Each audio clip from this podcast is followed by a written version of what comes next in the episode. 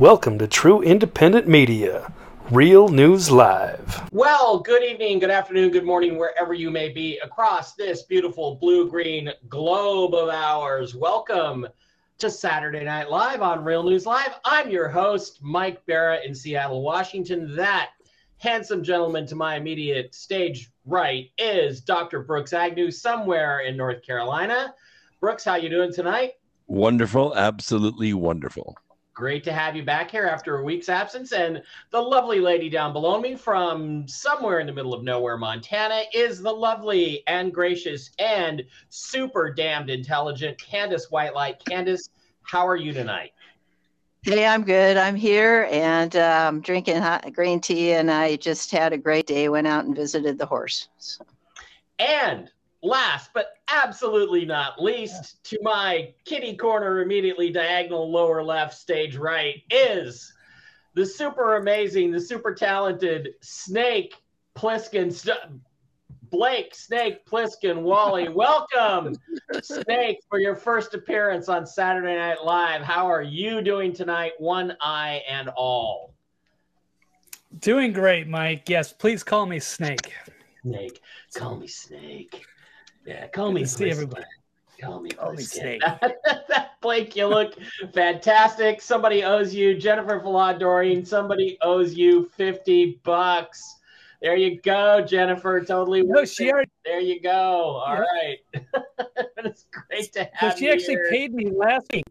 Yeah. She thought somebody photoshopped penalty, um, and so Jen paid the fifty dollars thinking he'd won the iPad. So but you didn't.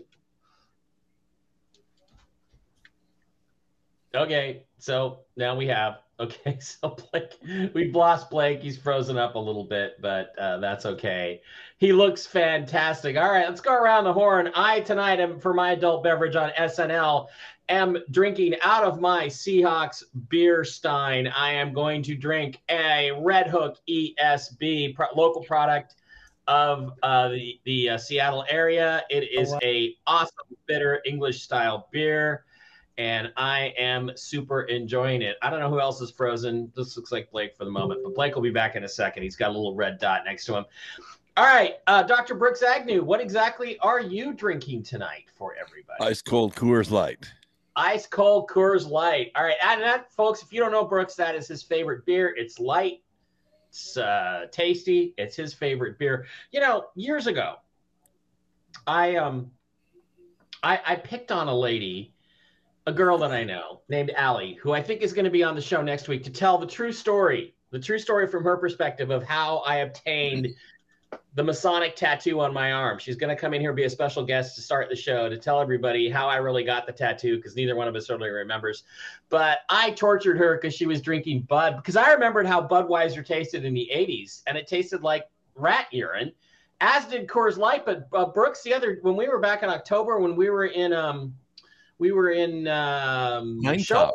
Yeah, uh, Pinetop. I had a Coors Light and it tastes great. It's like they've re formulated all those beers that we drank as a kid that were terrible, and they're now really pretty darn good. I was yeah, pretty good. suitably impressed. Candace, let me guess, some sort of green tea concoction tonight is what you're drinking, right? yeah, I'm having jasmine because I, I just feel like that's a, a really nicely flavored tea. So yeah, I'm just into green tea. So there you have it. Very, very nice stuff. We'll get uh, Blake back, guys. Don't worry, we'll get Blake back in a minute. I wanted to uh, thank everybody who's been sending me wishes. I did have a really badly infected tooth. Uh, I still do have it in my uh, my right upper wisdom tooth. Needs to come out. I went to the dentist. It was very badly infected. We made we made the decision, or I made the decision because I'm a chicken, rather than extract it and then treat the infection. We're going to treat the infection and then extract it in a couple weeks. It is causing me some pain. I can't really eat on that side of my mouth which is weird because I feel like I'm eating without really drinking, uh, without really, you know, enjoying the meal. It's weird, isn't it, Brooks? You gotta you gotta use both sides of your mouth, or it's just not as much fun to eat. And yes, uh, eating is something you should savor. That's right.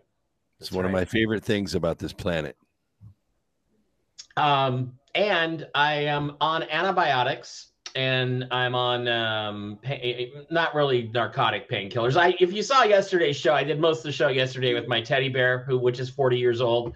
So uh, there's Blake. He's back because I was under the influence of narcotics. No narcotics tonight. I know I'm not supposed to drink a beer with antibiotics, but I'm doing that anyway. I still got eight days of antibiotics left, so I'm just gonna fight through it. And then this tooth is gonna come out in uh, another week or so. So. Mm, uh, Blake, great to have you back. TV's Blake Wally. What is it that you are drinking tonight? More more boxed red wine, or what is it?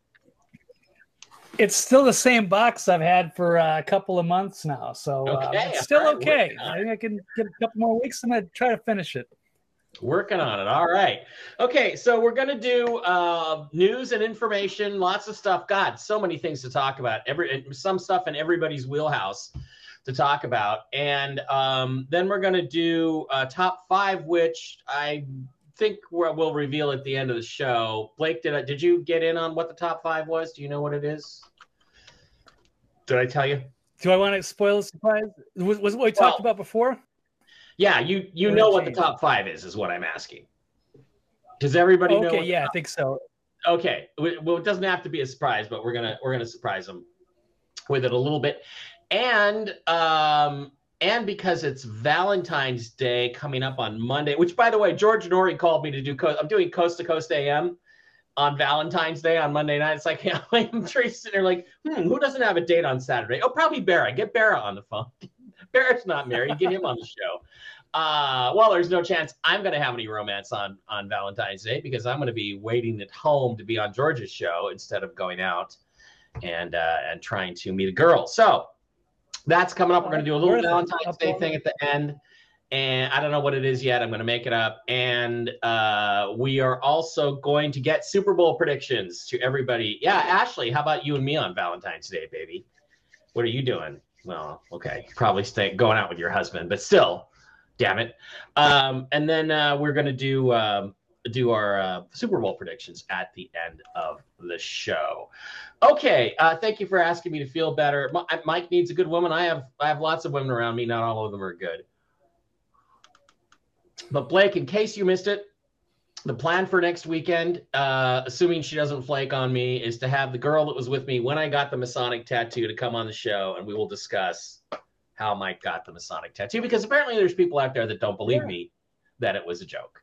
So, all right, guys, so many things in the news. It's almost difficult to know uh, to know where to start. But I think what we'll do is is start out. There was a um, there was a Phil Godlewski live tonight, and there wasn't again much information in it, but it was kind of interesting in the sense that he talked about um, he talked about the stuff that indications that there's a plan, and he he posted some recent interviews with President Trump, which I don't have here, where Trump talked about uh, there he was asked about you know this constitutional process of oh well you know if the Republicans win the House back in in uh, in November, which you know they won the House in 2018 and they also won it in 2020, but it got stolen anyway. That uh, they can select you as Speaker of the House because you don't even have to be a city member, and then we'll impeach Joe Biden and impeach Kamala Harris, and and you could be president again. And I, you know that just seems like a crap lie bullshit scenario to me. First of all, because it would take so long and the country's going to be destroyed by the end of the year if we if we don't get these people out of office now secondly it would be nakedly political and i think that would hinder any future presidency by president trump and um, third I, I just think it's uh, it's way too much but then trump's response to that in this interview a couple days ago was well you know that's not what we're planning but it would work that's not what we're planning so uh, it was fascinating. He said that there was a plan. Blake, you have any thoughts on that particular scenario um, going forward? I, just I want to see them do the full audit of everything and just get to the bottom of that. And once and for all. And you know, the Democrats had two years to say it was a Russia collusion, run their huge investigation. It's time that uh, the Republicans did the same thing and laid out all the evidence on the table with all just just even just the swing states. Something if we could get half of what the Democrats had the last couple times, those last four years, then uh, it should be very easy to uh, prove. Or we're wrong and we just have to uh, try harder in, in 2022, 2024 but at least we'll know and we can ensure uh, the election integrity. Yeah, no, Wisconsin actually, I think this week found um, evidence of 500,000 more illegal votes that are absolutely categorically illegal in a state that Joe Biden won by, I think, allegedly won by, I don't know, 20,000 votes or something like that. But it was, yeah it was double what was needed to overturn Wisconsin. Um, if you throw those votes out, with 99% of all of which, of course, were for uh, Joe Biden uh, because they were all fraud. Candace, what do you think about this um, this constitutional scenario? You're connected with a certain a certain guy who's advocated this scenario in the past. I think it's epic bullshit, but that's just my opinion. What do you think about that idea of getting Trump back in office uh, through the slow moving and absolutely not certain constitutional uh, path? Well, it's uh, it gets down to what's called the the law of war, which is actually a Department of Defense um, manual that's like 1,200 pages long. That um, on Section 11, Part 3, it basically runs down the fact that um, when you have a foreign government that is now in charge of your country, that the military then is authorized to come in and remove them. So this is about a you know something that will light a fire under the military which is really the only way that this is going to work is that we get them all on our side, all the generals, the holdouts, and everybody else. They're they're going to have the pieces of paper, um, you know, stacked up on the desk, and you you know you're just going to say, do you want to take one stack of papers that say you're going to resign immediately tomorrow, or are you going to actually do what it states in the Department of Defense manual? Uh, what is your job, which is to uh, clean house and you know that particular option uh, may not include bringing back the uh, former president. But uh, what it really does include i believe is a brand new election which is what we need to do is to hold on and hold tight until we get to the point where we do have the congress in our favor which will happen of course you know later in the year. But uh, basically that will put the um, the guns ready to basically go to the next step, which is then to completely um, decertify every election in the country, which is in process right now. Um, and we do have then the high road uh, as far as uh, reelecting possibly Trump. You know, he said he's going to run if you know that's going to be possible. And then, with proper authority, a proper voting source, and a proper voting system, that we will then have chain of custody, which I've been talking about for how long now? Two years? Yeah, two years. And yeah. uh, because you can go through every state, and I'm just, you know, there's one example that came across this, you know, that I think I mentioned last week, but, you know, it's in Wisconsin where the guy sat in front of the um, you know the the sitting uh, se- senators in the state and just said uh, you know there were 7,000 votes cast and there's only 5.1 uh, citizens that are actually of age to vote in the county and yeah. you know so we have that all over the country in every state including Montana there's some you know talk of there being uh, some questions in terms of particularly on our tribal reservations as to you know how many people voted. And it's pretty simple. You go in and you look at the voter rolls and uh, at the census which is all the information is out there. So you know it's not like they can play this ruse for too much longer. It's really you know been something that they've deferred and they've said well that data is not quite right you know and uh, there's nothing that dominion did wrong. And I just watched a program that actually was put out um, November, um, uh, well, August 13th, actually, and it's on my new uh, Rumble channel, Gypsy Spirit, and it has a, a program with Juan, and he's sitting there right in the in the hallway for the cyber symposium that was held.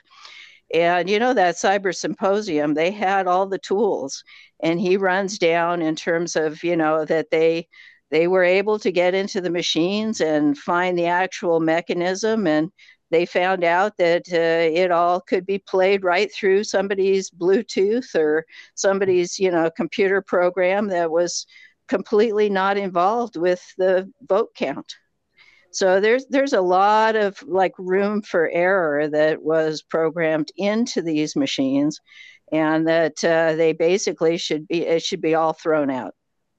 Yeah.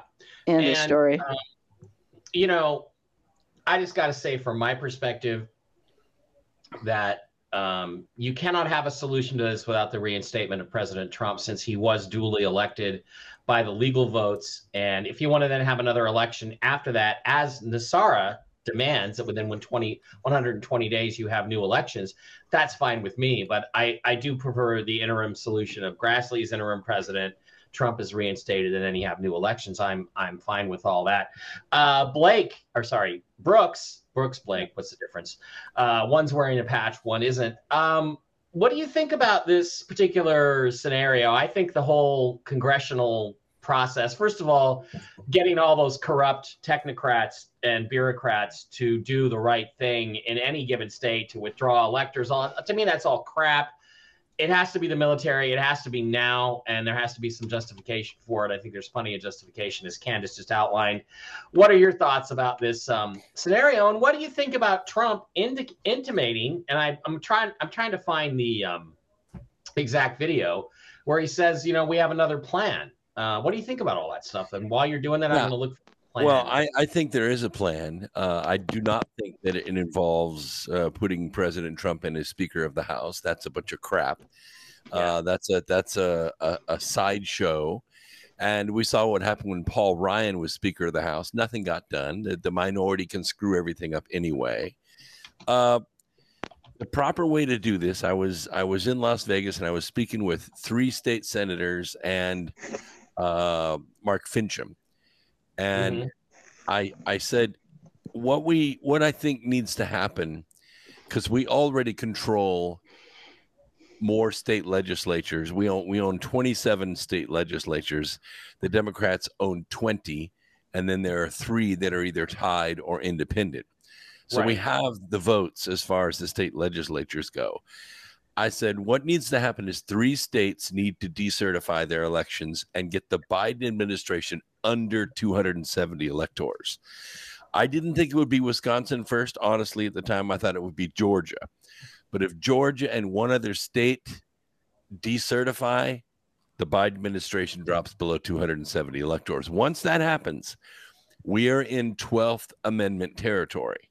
Mm-hmm. Now, what that means that that amendment was set up because in the early days we didn't have two parties; we had about five parties, and what they were worried about is that somebody with you know 13% of the vote would end up as president. So they set it to where the winner had to have uh, better than half the electors. We have 535 electors, so it takes 270 to to take the White House. Once Joe Biden drops below 270, he loses the White House, and it has to happen within 21 months of the election, so we don't have much time.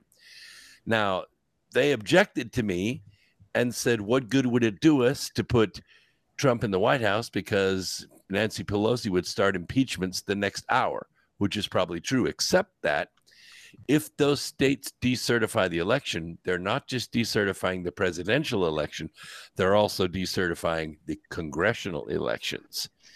Right. So what happens is Trump's administration comes sweeping back in. All of the committee chairs change, which takes the power away from the minority or the majority, who's the majority right now, and it sets the government straight. Now, the reason this will work is because the military is there to back it up. of course, there'll be a lot of disruption. The global media empire will be playing, you know, insurrection 24 7. The military will step in, they will stop the press from running that propaganda, and the country will right itself. Yes, there'll be disruption, but there's been disruption for the last six years anyway. This charade needs to end. And I don't think it can happen with military action alone. It also has to happen with political action, and that has to be driven by the states the way it should be. Right. You know, Right. people Well- people gripe about President uh, Vice President Pence being a traitor and all that. That is nonsense. Well, again, good. You know, the good luck reason me, the reason that me and half a million of my friends went to DC on January 6, 2021, sure we were there to see Trump, but we were there to back up Pence. We wanted Mike Pence to know that we're outside and we have his back. And he did exactly what he was supposed to do. He took Arizona's objection. He asked them, was it signed by a congressman? They said yes. Was it signed by a senator? They said yes. He said, well, then this meeting is adjourned. The joint session is over. You guys can go back and debate. And when you solve that, come back and we'll reconvene. Mike Pence did exactly constitutionally what he was supposed to do. It was then that Nancy Pelosi's henchmen yelled out, Run for your lives, we're under attack, as the tourists came into the rotunda and took selfies in front of the old paintings. That's what disrupted the election.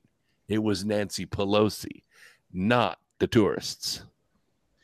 Well, okay. Um, all well and good, but again, we're running out of time. We have had the election audit in um, in Arizona since the summer. The attorney general refuses to act. I mean, good luck getting any of these local legislatures to act. I think what needs to happen is the same thing I've thought for since the election, which is that they just need to start arresting people, military arresting people, showing everybody what they did. They have all the evidence showing the election interference and you know, lining people up in front of the firing squads that Donald Trump authorized shortly before he left office, the federal firing squads. And just say, if people can't handle it, say, here's the evidence. You don't have to believe it, but this is what they did. And this guy is not the current president. The, this other president, i- this other guy, Trump, is the real president because he won. So I don't think any of these processes are going to work. I think they're all designed to just stall us out, like you said, until the 21 months has passed in which case we won't be able to do anything.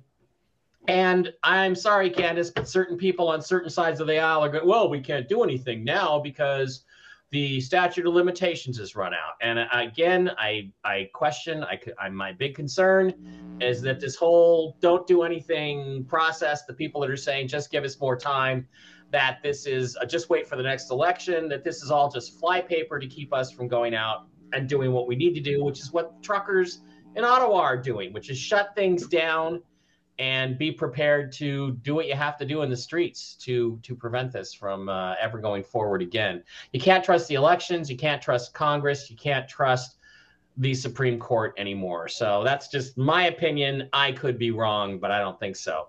So, uh, in line with all that, um, I do have uh, just going to give you guys quickly the audio of what President Trump said in uh, the discussion about the interview recently about there being a plan. I don't know who this is with. Uh, I can play it, but I can't. Um, I, I it's weird the way my screen sharing works. If I click on this so we can hear it, we won't be able to see the video. But let's take a listen here in just a second and see what it is, in fact, that President Trump actually said a couple of days ago in this interview with this guy.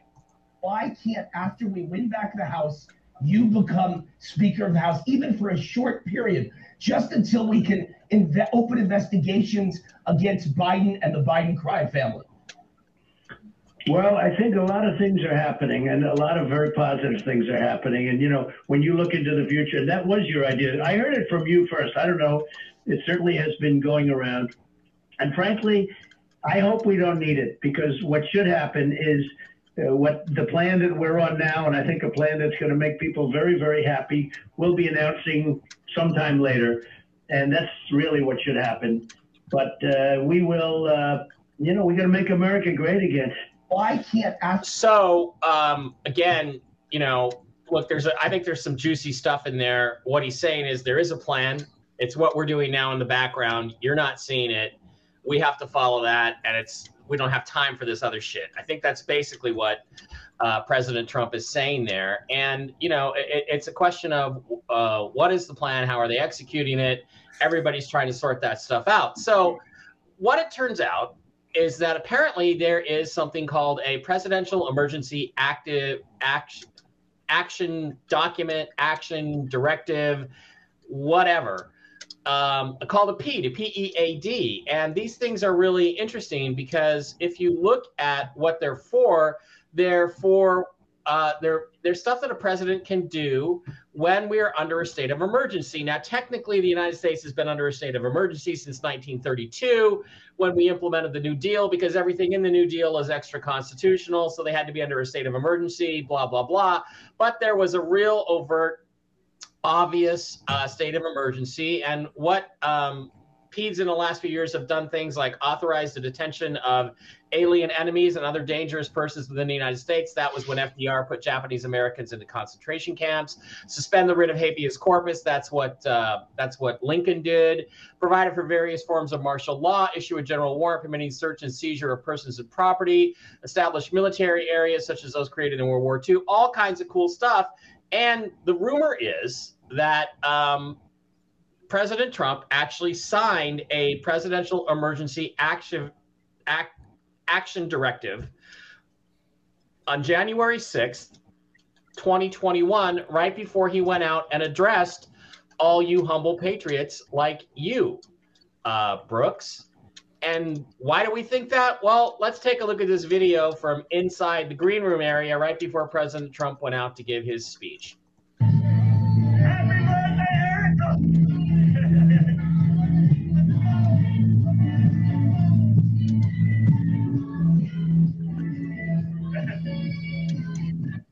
Let's watch that again. Let's watch that one more time. Let's let's replay that.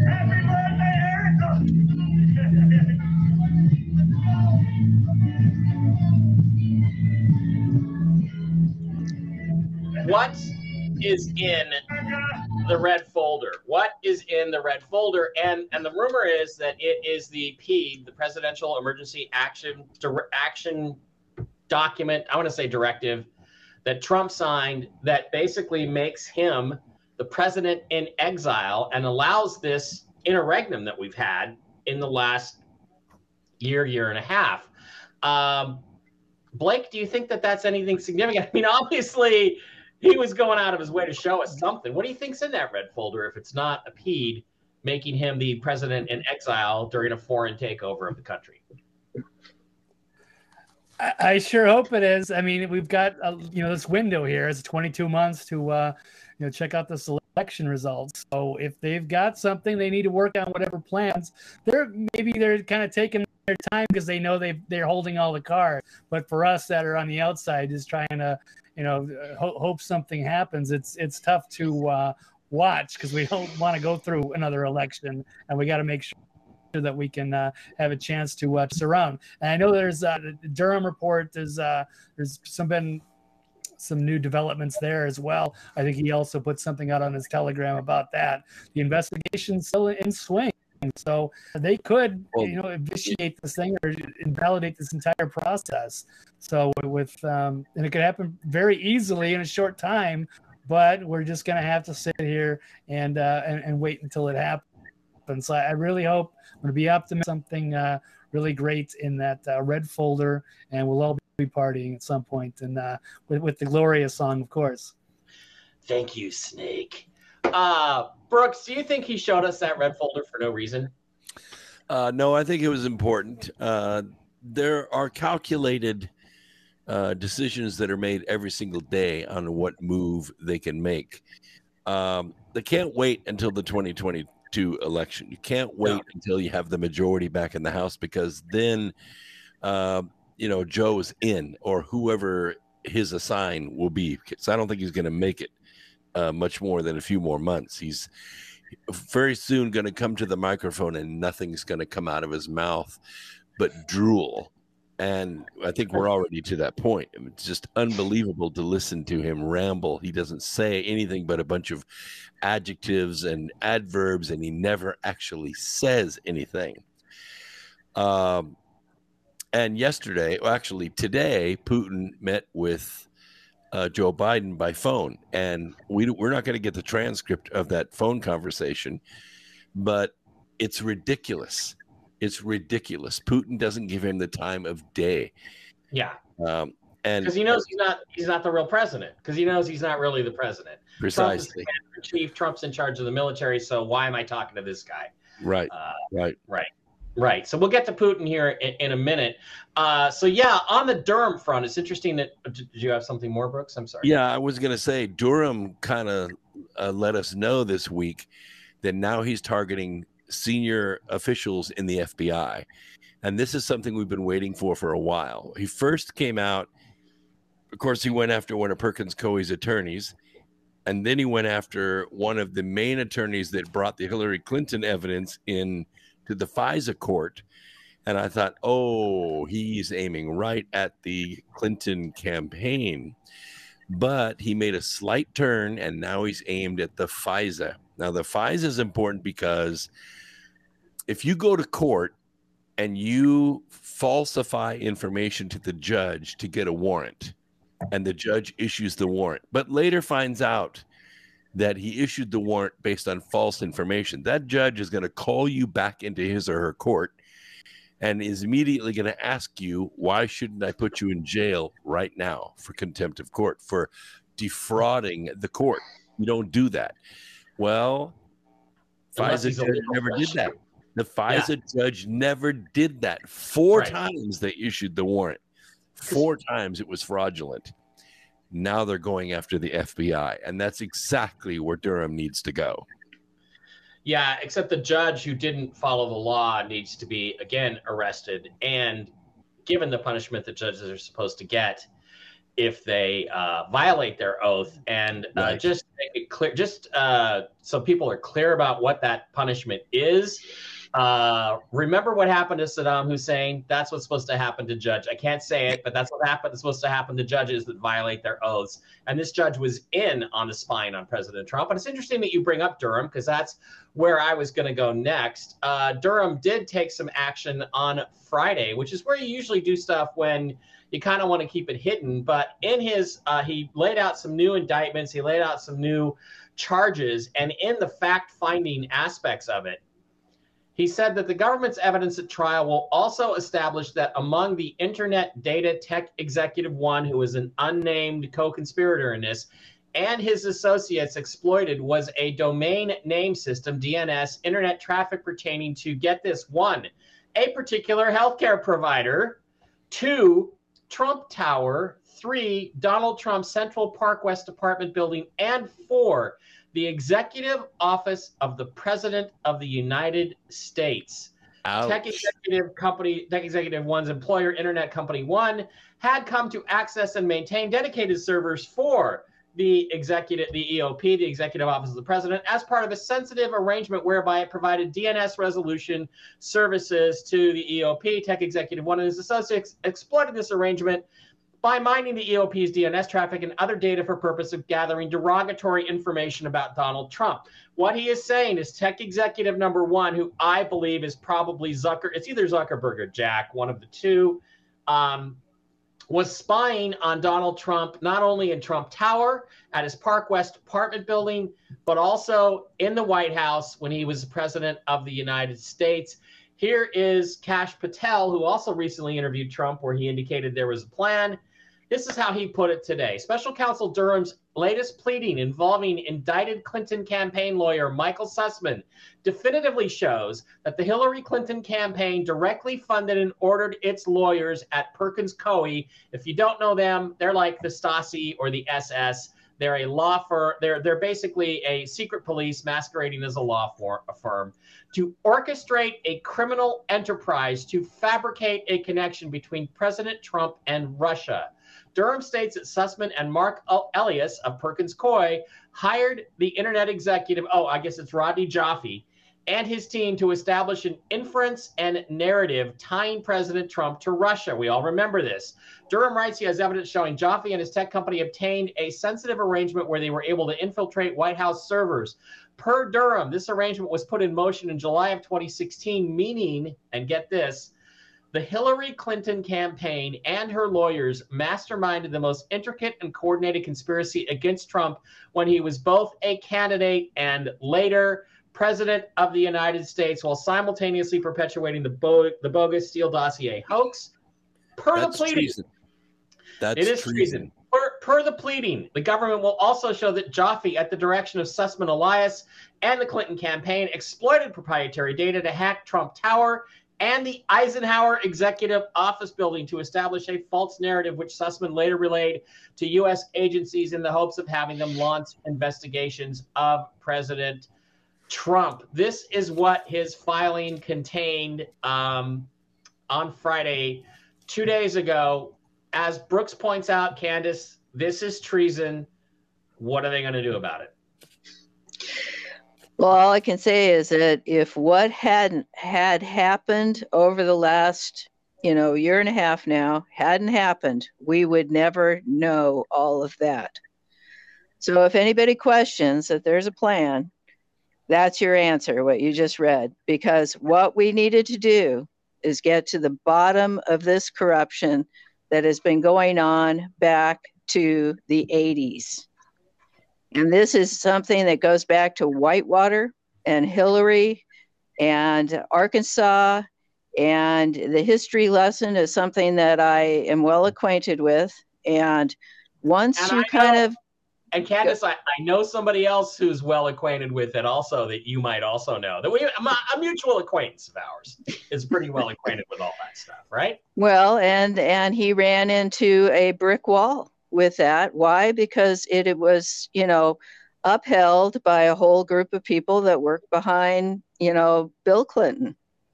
And uh, that is what that statement that uh, Perkins Coie was. He was. They were at the bottom of that investigation when it completely exploded. And, you know, we just can't allow this to happen in this country. And thank God well, we had a president who was willing to step aside and let this entire farce be played out so that everybody that has a brain could see what was going on.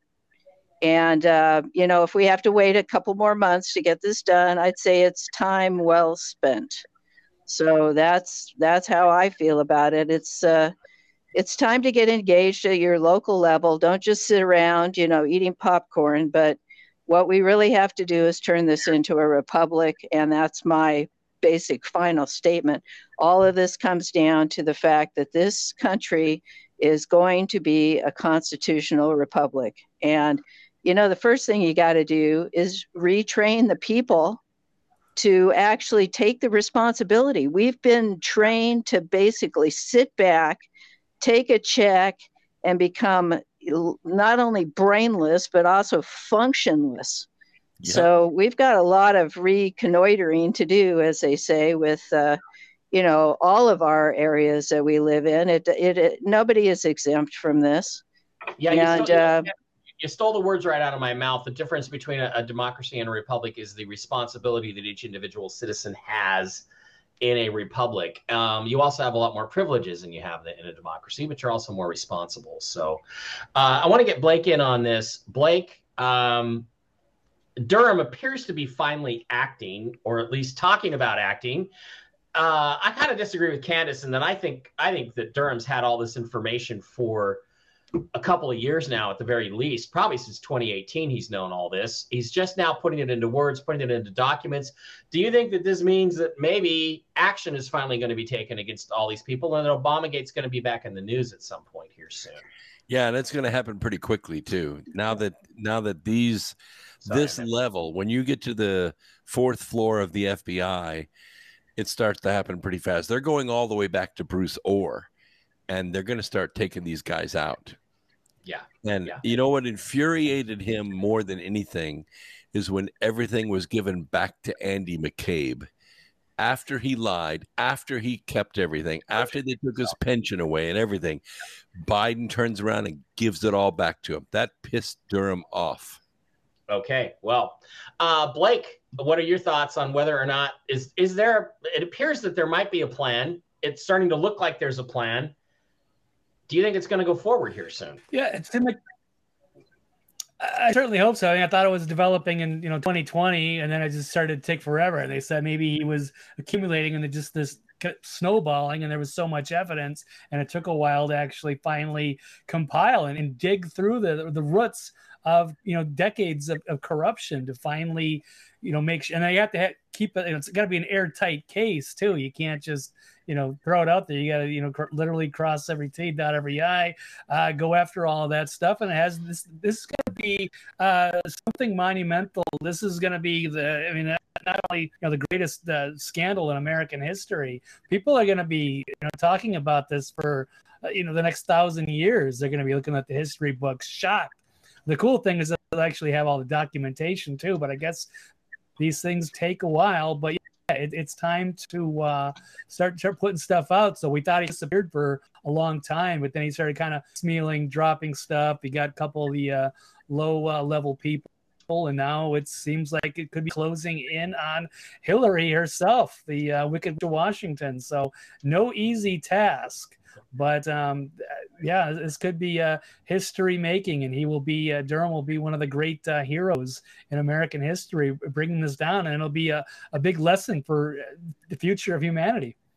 Yeah, the Wicked Witch of Washington, and and it does directly point to Hillary Clinton in that document. The thing is, is that if he just charges these lower level guys, and then we have to go through years and years of trials, I mean, it, will never happen. It'll never the, the statute of limitations, I don't know if there is one on treason, but if there is, it'll run out by the time we get around everything. What he needs to do is he's got to get out there with federal marshals, and he's got he's got enough. Obviously, he's had enough on hundreds of people, at least hundred people, I would say, for the last three four years to act. It, it, you know what? They just all need to be arrested all at once. Just go out, get arrest warrants for all of them, unseal those famous sealed indictments we keep hearing about, Candace, and just go arrest all those guys. Just arrest them all, all in one swoop. You know, night of the long knives, whatever you want to call it.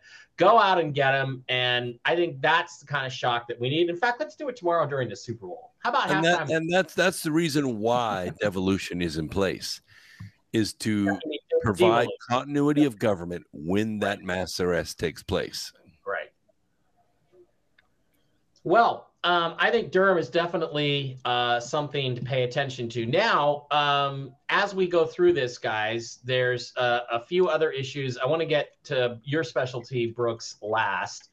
Um, but we appear to be, um, I don't know, I don't know if we're on the brink of war, but we're pretty close. But one of our friends, one of our friends of the shows, Simon Parks, who, by the way, you know, I have people in the chat saying to me stuff like, you know, Simon's never been right about anything. And what I would remind you of is last April when he said they're going to flood the tunnels under the White House and the Capitol tomorrow.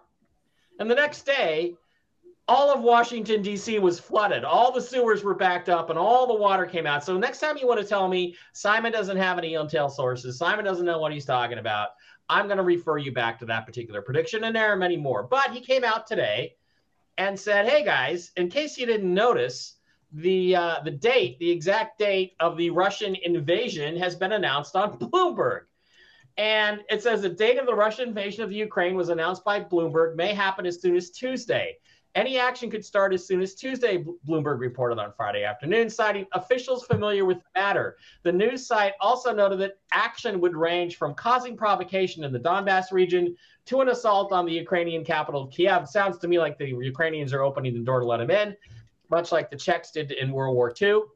Uh, amid the latest standoff over the Ukraine, Bloomberg has jumped the gun and broken news of an invasion already. Last week, a Bloomberg headline reading live Russia invades Ukraine remained on the news agency's website for 24 minutes until it was pulled down, and Bloomberg explained it was a pre prepared headline that was inadvertently uh, published. Yeah, date of Russian invasion announced by Bloomberg. Even Russia Today is now trolling them. And just to remind everybody, this is a situation now. Apparently, uh, they're getting really upset in Washington that Putin is moving his troops inside of his own country, but near the Ukraine. This is a situation I've been told that years ago. I was told that the uh, Baltic states and portions of Ukraine, if not most of it, and the Crimea were going to be given back to Russia under part of the um, under part of the um, uh, NESARA agreement. So that was the kind of a thing that we were looking at. So I don't know, Blake. It it seems to me that uh, Tuesday could be a really interesting day. What do you think? I know these dates come and go and nothing ever happens, but what what do you think about Bloomberg telling everybody that war is going to start on Tuesday? Uh, I mean, that's the thing. It, it's certainly possible. Otherwise, they need to do something to set a distraction from all the inflation, from all the bad policy, from the trucker rallies. So they would love nothing more than some reason to get involved in some kind of big conflict somewhere. The problem is, you never know if they're manufacturing this stuff, and you know you can't really trust a lot of these news outlets. So it's hard to say if, if they can get something going and get the public mind to uh, you know stop looking here and, and, and look over there. And maybe they'll that's the last hail mary. I think people are expecting uh, the new world order the globalists to play some kind of uh, other card. They already played the pandemic card and that's uh, that, that's starting to fail. And what can they do now they want their global reset. They want something. They want to, you know, keep their control over humanity. So, what are they going to do? Will they lead us to war or not? So, that is going to be very exciting. So, uh, everybody needs to uh, be paying close attention and watch out for false flags and uh, misinformation and all that stuff. And hopefully, we can, you know, stay out of any kind of potential conflict. We have no uh, well, I don't want to say we shouldn't have any business involved in another uh, big foreign uh, war, especially not with a, a master uh, chess player like like Putin. So very very yeah. exciting. But let's hope uh, cooler has prevail. Well, I mean, Jen Jen has said that she saw Biden being removed when he tries to start a world war, and that's when the military says, "Okay, enough is enough." Very similar to when John F. Kennedy said we're going to go to the moon with the Russians in unison, and they all knew that uh, then they would be sharing the ancient alien technology that was on the moon. And they said, okay, enough's enough. We got to get rid of this guy. So I'm wondering, uh, Candace, just quickly. Well, Brooks, let's go to you first. You seem like you really want to say something about this. What do you think's going on? And and I find it fascinating that Bloomberg is pre-predicting. You know, Deep State Central Bloomberg is pre-predicting when everything is going to start uh, on Tuesday. What do you think's going on? Little Mikey Bloomberg, former presidential candidate, one of the six rich white guys that control the global media empire, brought us Pueblos sin fronteras, countries without borders, paid for the mass migration of Nicaraguans uh, to smash them against Trump's border wall. That Bloomberg is now trying to organize a propaganda move to tell the world that uh, Putin is about to invade Ukraine. All of that is totally fake. Putin is not going to invade Ukraine. Putin is on the north side of Ukraine because NATO is not only on the south side of Ukraine, but we've been putting cruise missiles in Romania and Poland against the agreement, by the way. We have Aegis on the ground there, but not cruise missiles. Now we have cruise missiles there. All that's provocative. All that is aggressive toward Moscow. We now are seven minutes away from striking distance on Moscow.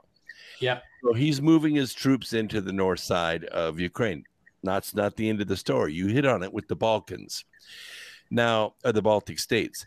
The Donbass, which is a little bit like saying the Mid South, it yeah. encompasses two areas, Donetsk and Luhansk. My contacts are in Donetsk, and what they're telling me, these are all communist Russians. They are former Soviets, but they're Russians. They have grandparents and aunts and uncles and kids in Russia. And they are sick and tired of the oligarchs uh, saying that they own the land and therefore they own the people. And the people are saying, no, we want to go, we want to join back to Russia, just like our Crimean cousins did. The oligarchs don't want that because they own the land, they own the forests and the mines and the railroads and the factories. They don't want that land going back to Russia. So they're fighting what are called separatists. And in the mix of this are NATO mercenaries wearing Mhm. SS on their shoulders. They're on the streets in Donetsk, in Luhansk, shooting with 30 caliber and 50 caliber machine guns. And this is not peaceful. There are bullet holes in virtually every building in the town. However, in Kiev, it's a different story.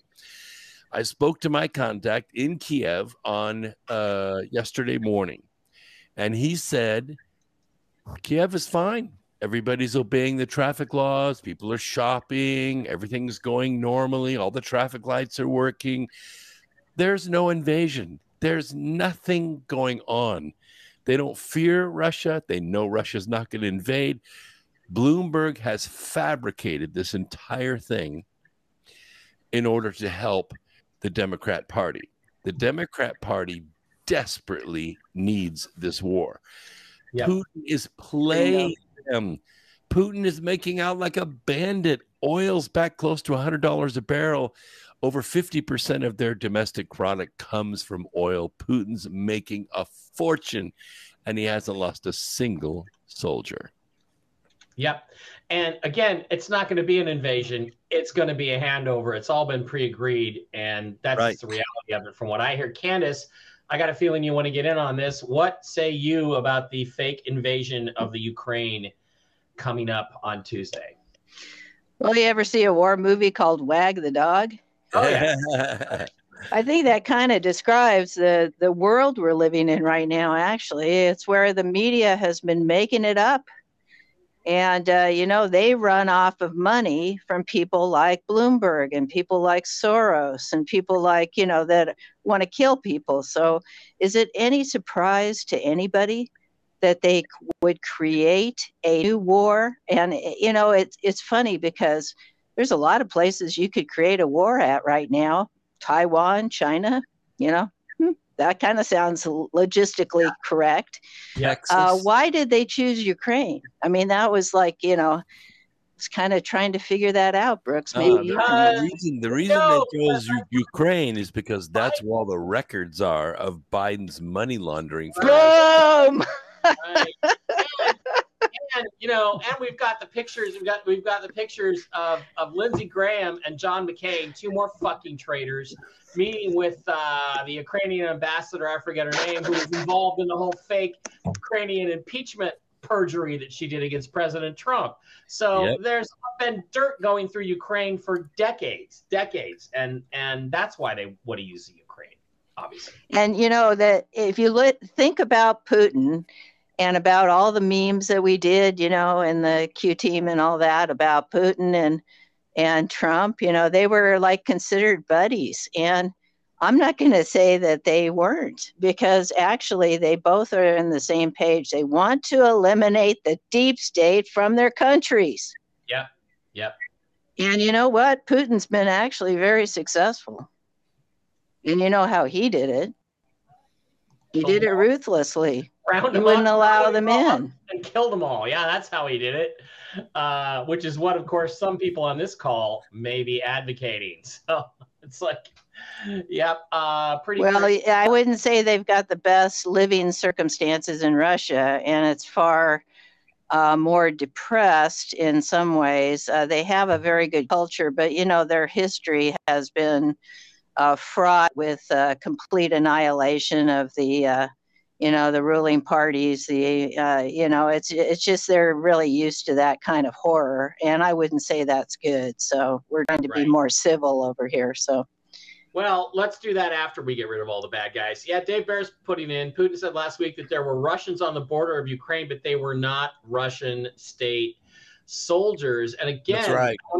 I want to get there. These are mercenaries. These are deep state mercenaries in Russian uniforms, Russian military uniforms that are not Russians. They're not, well, they're not of the Russian government. They're not being controlled by Putin. They're deep state mercenaries. And again, I want to go back again.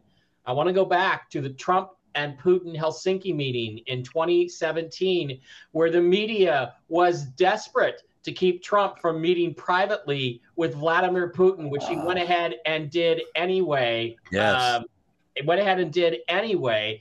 And that's where he passed over the soccer ball with the, the flash drive inside of it, which had all the information on Hillary Clinton and Bill Browder stealing 400 a billion more than a billion dollars out of Russia, 400 million of it ending up in the Clinton campaign coffers, which again Durham hasn't prosecuted yet. But the key thing there that Putin gave him was he gave him Trump the positions, the coordinates of the deep state fake Spetsnaz, deep state mercenaries in Russian uniforms that were in Syria trying to bring down the Assad government, which they wanted to bring down because uh, Assad does not have a deep state Rothschild owned central bank. And that's, That's right. who Trump did when they had the fake, remember the fake pretend chemical attack that Assad supposedly committed against his own people, where we saw not only the people were dead of chemical attacks, and five minutes later they're smoking with their buddies that they just posed with, right? And and Trump hit them with 57 cruise missiles. What he hit them, what he who he hit was not Russian troops in Syria. What he hit was the deep state mercenaries with those cruise missiles. That's what he did. So, um, my turn to show my guns. I can't can't do it right now, Danny. But again, you know, send me a private message. I'm just kidding. Um, so all this stuff, Blake, your sexiness is just. I think it's the Valentine's Day thing weekend combined. TV's Blake Wally Ooh, in a tank top and the patch. Trust me, Blake, it's the patch that's turning the girls on. I think we got a lot of stuff going on here. Oh well, another beer from Dave Barrett. Thank Excellent. you, Dave Barrett. Not exactly Danny in a bikini, but I'll take another Redhook ESB, even though I should not be drinking it. I'm flexing. Come on, I'm doing it. I'm doing things.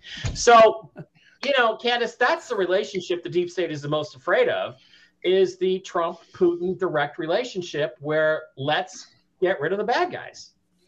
uh, there's a lot the deep state is just terrified about. So it's, you know, on this particular count, um, we've got them all uh, surrounded. We have the entire deep state on the ropes and uh, they're pulling out every stop. So it doesn't surprise me, you know, as Brooke said, that uh, we have some really big deals that are going on that are going to. Uh, actually be admissible in a court of law that uh, Sure. is going to take a lot of people down and uh, you know that that's that's kind of how we wanted this to roll out because you know as we see each one of these areas completely coming unglued like what happened in the mainstream media over the last two weeks which uh, of course they've lost control of it. And now you know you've got people resigning and disappearing and you know it it isn't of any surprise to me because of course i always said we've got to take down the mainstream media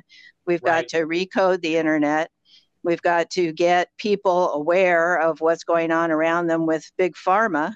And that is you know it's killing people. So we can't take that as something that was just kind of frivolous that we were going to sort of talk about for a little while and throw it to the side. You know this is something that is uh, eugenics. This is something that they have been working on for a hundred years Yeah. and um, you know just just the count of history lessons that we have to start teaching people it it's going to require so much effort to bring this culture to bring this country to bring this planet into alignment with god's green earth and it you know it's it's just not something that takes a you know a, a two or three quarters just to clean out the financial markets and then we're all good this is Yeah. what has happened year after year after year is we've all been compromised. We've all been settling for less. We all have gotten ourselves in hip deep in the swamp and and hoped to change things but now we have a movement.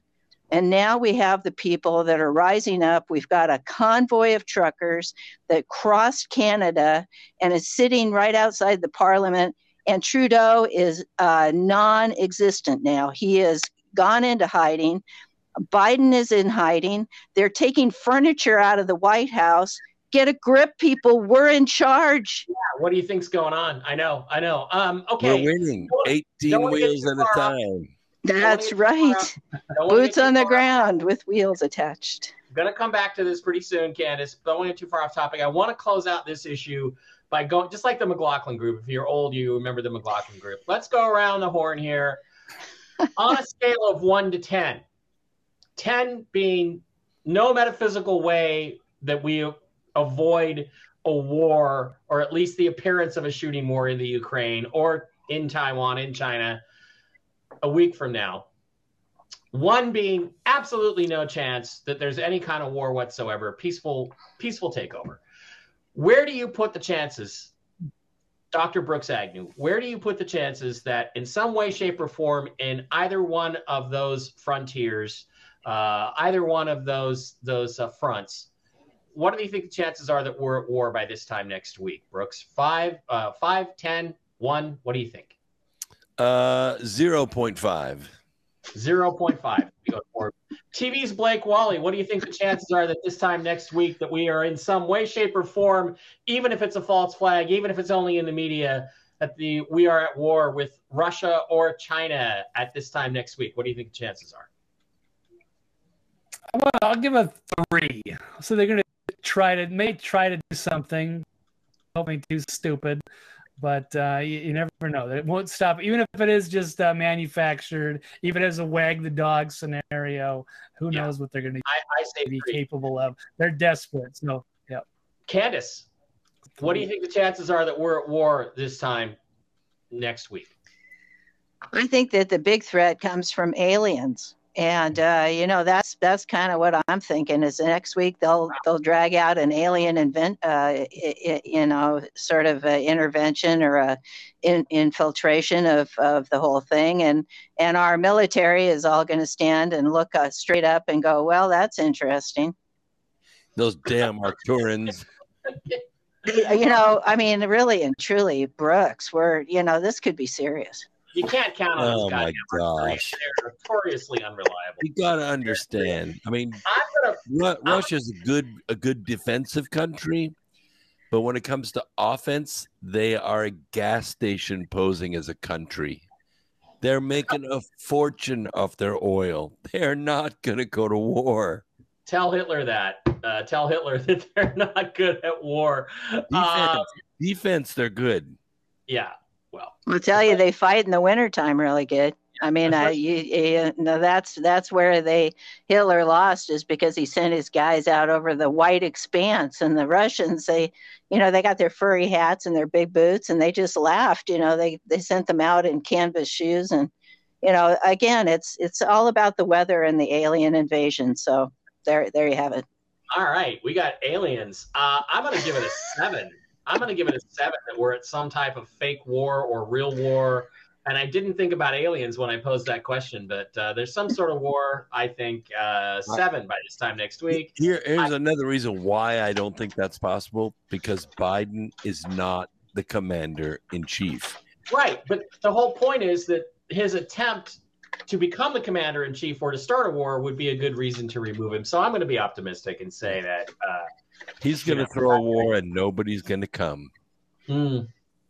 It's going well, to be Biden it doesn't even have the you know he he doesn't have the nuclear codes. I mean, you know, folks get a grip here. He doesn't have the football, you know, and he doesn't even have control of Gitmo, as we know. Uh, they've been expanding Gitmo, and he doesn't yeah. have control of his bladder, let alone the F-15. Come on. Let's get down to bladder. What about his butthole? He doesn't have control of that either, according to Good a lot of people. Night. Uh, yeah. Okay. So uh, we have on the order of oh 450 people on a Saturday night. That's pretty good considering right most people on. are doing better things with their time on a Saturday night. Um, so we shall have to wait and see. Uh, Candace, I wanted to get your comments on a couple of things. You've talked about the need to get control of the media back, and I do find it fascinating that um, two of our targets, you and me, have talked. I don't know how many times on this show and other shows, how much we want to see Anderson Cooper, who we know is a is a rapist pedophile, marched out of the CNN offices in chains and taken to prison and get his just due. But it's interesting because both Rachel Madcow and Anderson Cooper disappeared off the airwaves this week. Cooper was in the middle of his show and then said, "Oh, uh, uh, I just had my I just had a my son was just born. How you can do that when you're gay and don't have sex with women, I don't know. Must have been a surrogate of some kind. And I'm leaving the show, and he left in the middle of the show. So what the hell's going on with the media? You also said there was a Starlink attack this week. So why don't you take the floor for just a few minutes, five minutes here, and tell us all about what you think's going on in the media because it seems like those are some pretty big developments. Not what I want. I want to see them. I want to see them marched out in chains so everybody can start to realize what's really going on. But I'll take it if they're off the air. What do you think, Candace? Well, uh, you know, Anderson Cooper is he's one of the Vanderbilts, and um, you know that's what people do when they have their lawyer that's standing right off stage and has got some paperwork that basically is going to take him to prison for the rest of his life. That was just a throwaway, and for him not to be frog marched out is that they they did a little negotiation so he wouldn't be publicly humiliated, but his humiliation will come in the court of uh, of God, and that uh, we'll see him um, basically, probably, I mean, the worst case scenario that you can think of, where somebody that has done the type of evil that not only he but his entire family have been a part of. So yeah, I think the media is um, well on its way to its complete demise.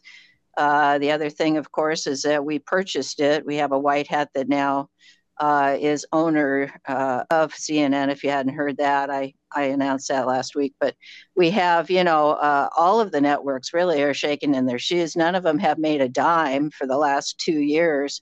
You know, the, the numbers came out in terms of their viewership, and they've got less viewers than um, I think they quoted somebody who's big on the internet. I think Joe Rogan took more viewers than all of them together.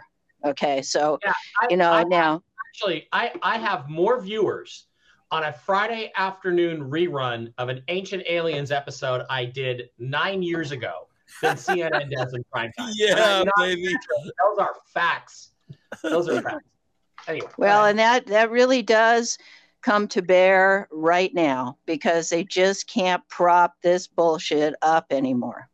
Yep. You know, it's gotten to the point where we're seeing through it.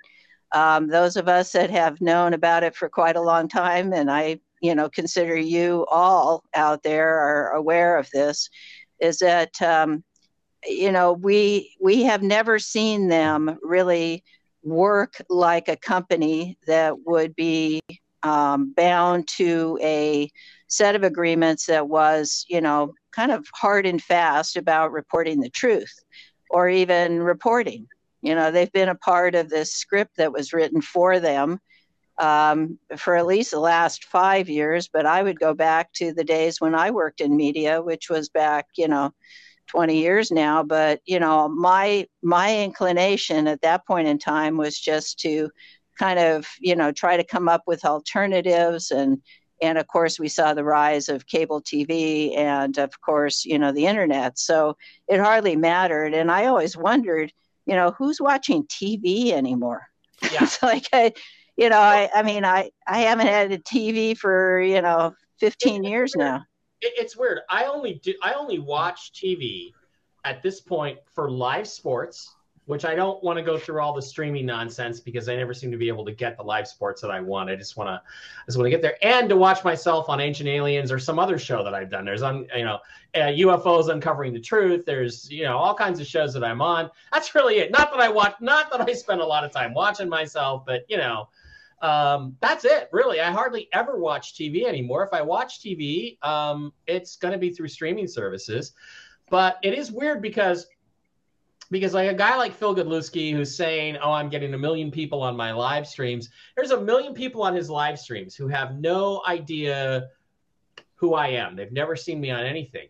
There's close to a million people watching me on a rerun of Ancient Aliens on a Friday afternoon who have no fucking clue who Phil Godlewski is. I've never heard of him. So it's like we are becoming so we are becoming balkanized in the media through the media that we choose to watch. And it's like the woke media, I think, is now the streaming services and the internet and what we're doing here. And and the sleeping media are all the people that still watch ABC, NBC, CNN. I mean, there's people watching the Olympics. Good God, who watches the Olympics? If you're not as gay as Anderson Cooper, why are you watching the Olympics? It's nothing but figure skating. Blake, figure skating is not a masculine activity, is it or is it?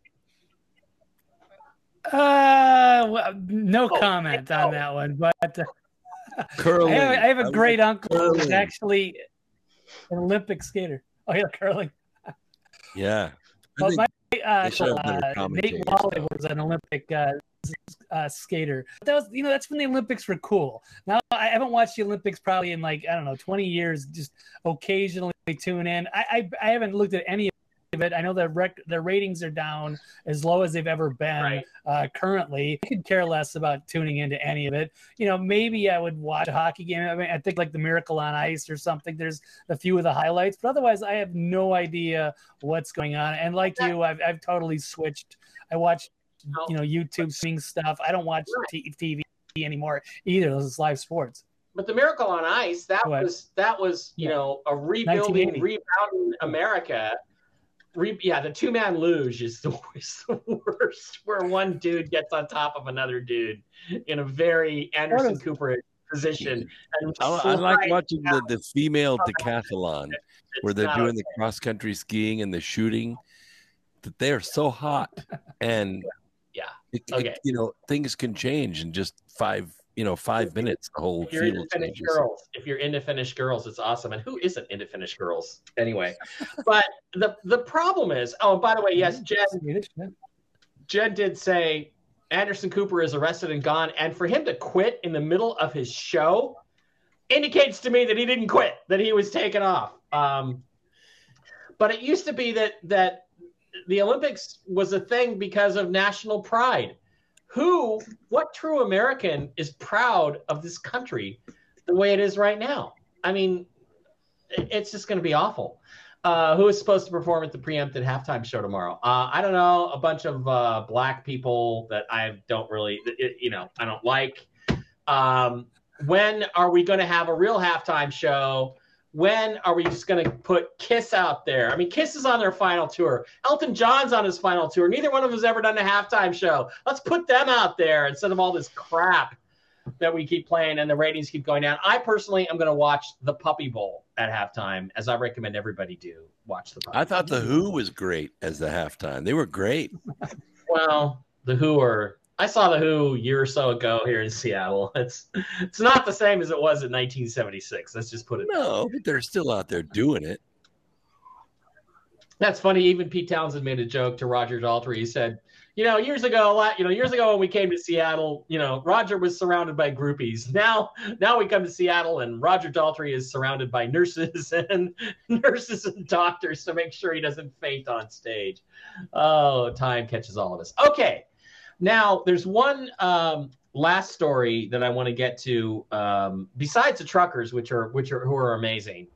But uh, Brooks, this is right up your alley. We're going to talk about this. Um, it turns out that uh, uh, we talk, we call them Ivan and Roxy here, or let's just go ahead and say it, ivermectin. Guess what? Not only does ivermectin cure the COVID and cure all kinds of other viruses and heal all kinds of other stuff. Guess what? It turns out now, according to the National Institutes of Health, that it is an anti-cancer treatment. Ivermectin has powerful anti-tumor effects, according to a paper that came to light this week, including the inhibition of pro- proliferation, metastasis, and angiogenic activity in a variety of cancer cells. This may be related to the regulation of multiple signaling pathways by ivermectin through PAK1 kinase. On the other hand, ivermectin promotes programmed cancer cell death, including apo- apoptosis. Uh, I'm not going to say those words. Ivermectin induces apoptis, apoptosis, uh, autopha- autophagy is mutually regulated. Interestingly, ivermectin can also inhibit tumor stem cells and reverse multi-drug resistance and exerts the optimal effect when used in combination with other chemotherapy drugs. Uh, this is amazing, Brooks, because it shows us it literally the um, the mistreatment, the slander of this wonder drug is also keeping us perhaps from mm-hmm. curing cancer. It's unbelievable when you think about it. Well, this is what really infuriates me. You know, we've distributed ivermectin and hydroxychloroquine now to over 4,000 people. Yep. In I don't know how many countries, maybe 22 countries. We have not had one single solitary person hospitalized. And I have documented already, people have written me and told me that four people have actually come out of the hospital and are Yep. now cured from uh, COVID 19. I'm also getting reports of people who have been triple jabbed and who are shedding, they're bleeding, they're clotting, they have myocarditis. They begin to take ivermectin and hydroxychloroquine, and the symptoms begin to reverse. They're actually dumping the, the, the spike proteins out of their body, and over a period of time, they're able to recover from the chemical warfare, which is called the jab. So it's having a lot of effects. And then this uh, release by the National Institute of Health Yep. that shows, I think there's 19 different prominent cancers that are significantly mitigated by the use of ivermectin. Now, people think, oh, it's just horse paste, you know, it's just an anti-parasitic. Yes, but the way it works, the way it is an anti-parasitic, is it goes after certain proteins that the parasites need in order to replicate. And so they just grow old and die.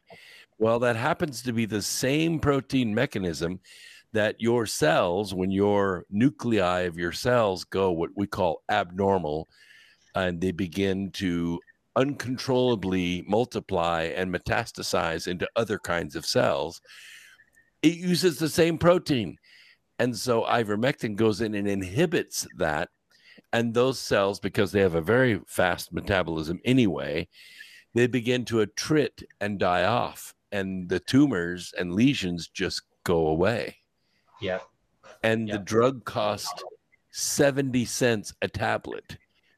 70 yeah, and cents. I um, by the way, I got I got the supply just yesterday or today that you've been sending me. I have some now to not only replace what I've had to give away, but everybody out there, be responsible. Go to I'm going to tell you show you this one more time. Go to uh, Brooks Agnew's website. Uh, just look him up, brooksagnew.blog or something like that. Click on the store. When you get to the store, scroll on down to where you see the red bar. Right below that, it says therapeutic special report. Pick up this wonder drug. Ivan and Roxy, pick them both up so you have a supply for you and your family and your friends. Add another person this week. Mike, where do I get some ivermectin? I'm sick. You should already have it. You should already have it in your arsenal. I, I told you, you know, we've sent this out to 4,000 people. Honestly, it should be 40,000. Yeah, or 40 million. Everybody knows about these drugs now, but you cannot get this from your doctor, especially if you're not sick. You can get it from this site, no prescription, and you don't need to be sick. Get this in your arsenal.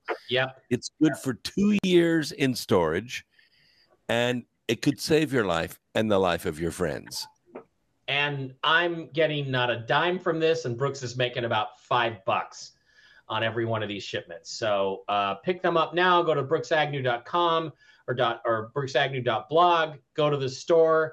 Go down to where the red bar is. Click on the therapeutic reports and pick up your Ivan and your Roxy. They're both wonder drugs. And you know, Brooks, it just it just kills me when I think about a patriot like Rush Limbaugh. If he had only taken it, maybe we'd still have him with us. He had lung cancer. Yeah. That's one of the cancers it's now listed as a good treatment for. But he went the conventional route in his treatment, and he lasted about a year, year and a half after he was diagnosed. Right. It's a real shame. It's a real shame because uh, you should have this in your arsenal. Uh, a lot of people over here saying that they received them. Stephanie Lynn Jackson is here. Jennifer wants to know how long can you safely take the Ivan? And I, I to me, it's just it's it's actually as safe as aspirin. So how often do you take Safer. aspirin? It's safer than aspirin. You could take one a week for the rest of your life if you want to. There are Okay. people in Africa that have been taking it for half their lives. Wow, that's amazing. So, uh, Jen, I know recently went through a treatment cycle of it because she and Brett were both sick. Once you get done with that, Take take it once a week, Jen. So that's that's your advice, and get some more. I mean, you know, thank thank you, Brooks, for supplying me so I can help other people and other friends. People need And to I- understand this is not easy to do. I have a connection with the largest pharmacy on earth Yeah, for distributing. They they've sent out over a billion tablets. They have eliminated COVID from entire countries. yeah, This is India. a very very powerful pharmacy in Japan. The entire country of Japan is supplied by this pharmacy, and they don't use the jab in Japan at all. And they And have mine- no death rate. My two shipments of Roxy and Ivan both came through Mumbai. They both came through Bombay, India. That's where the manufacturer is. Manufacturers in India. Right, But- and that's the country that's basically wiped out COVID. And the fa- the fascinating thing is, is that when the mechanic told me in in January of 2020 that there was a virus coming, he told me it was going to be targeted at India and China.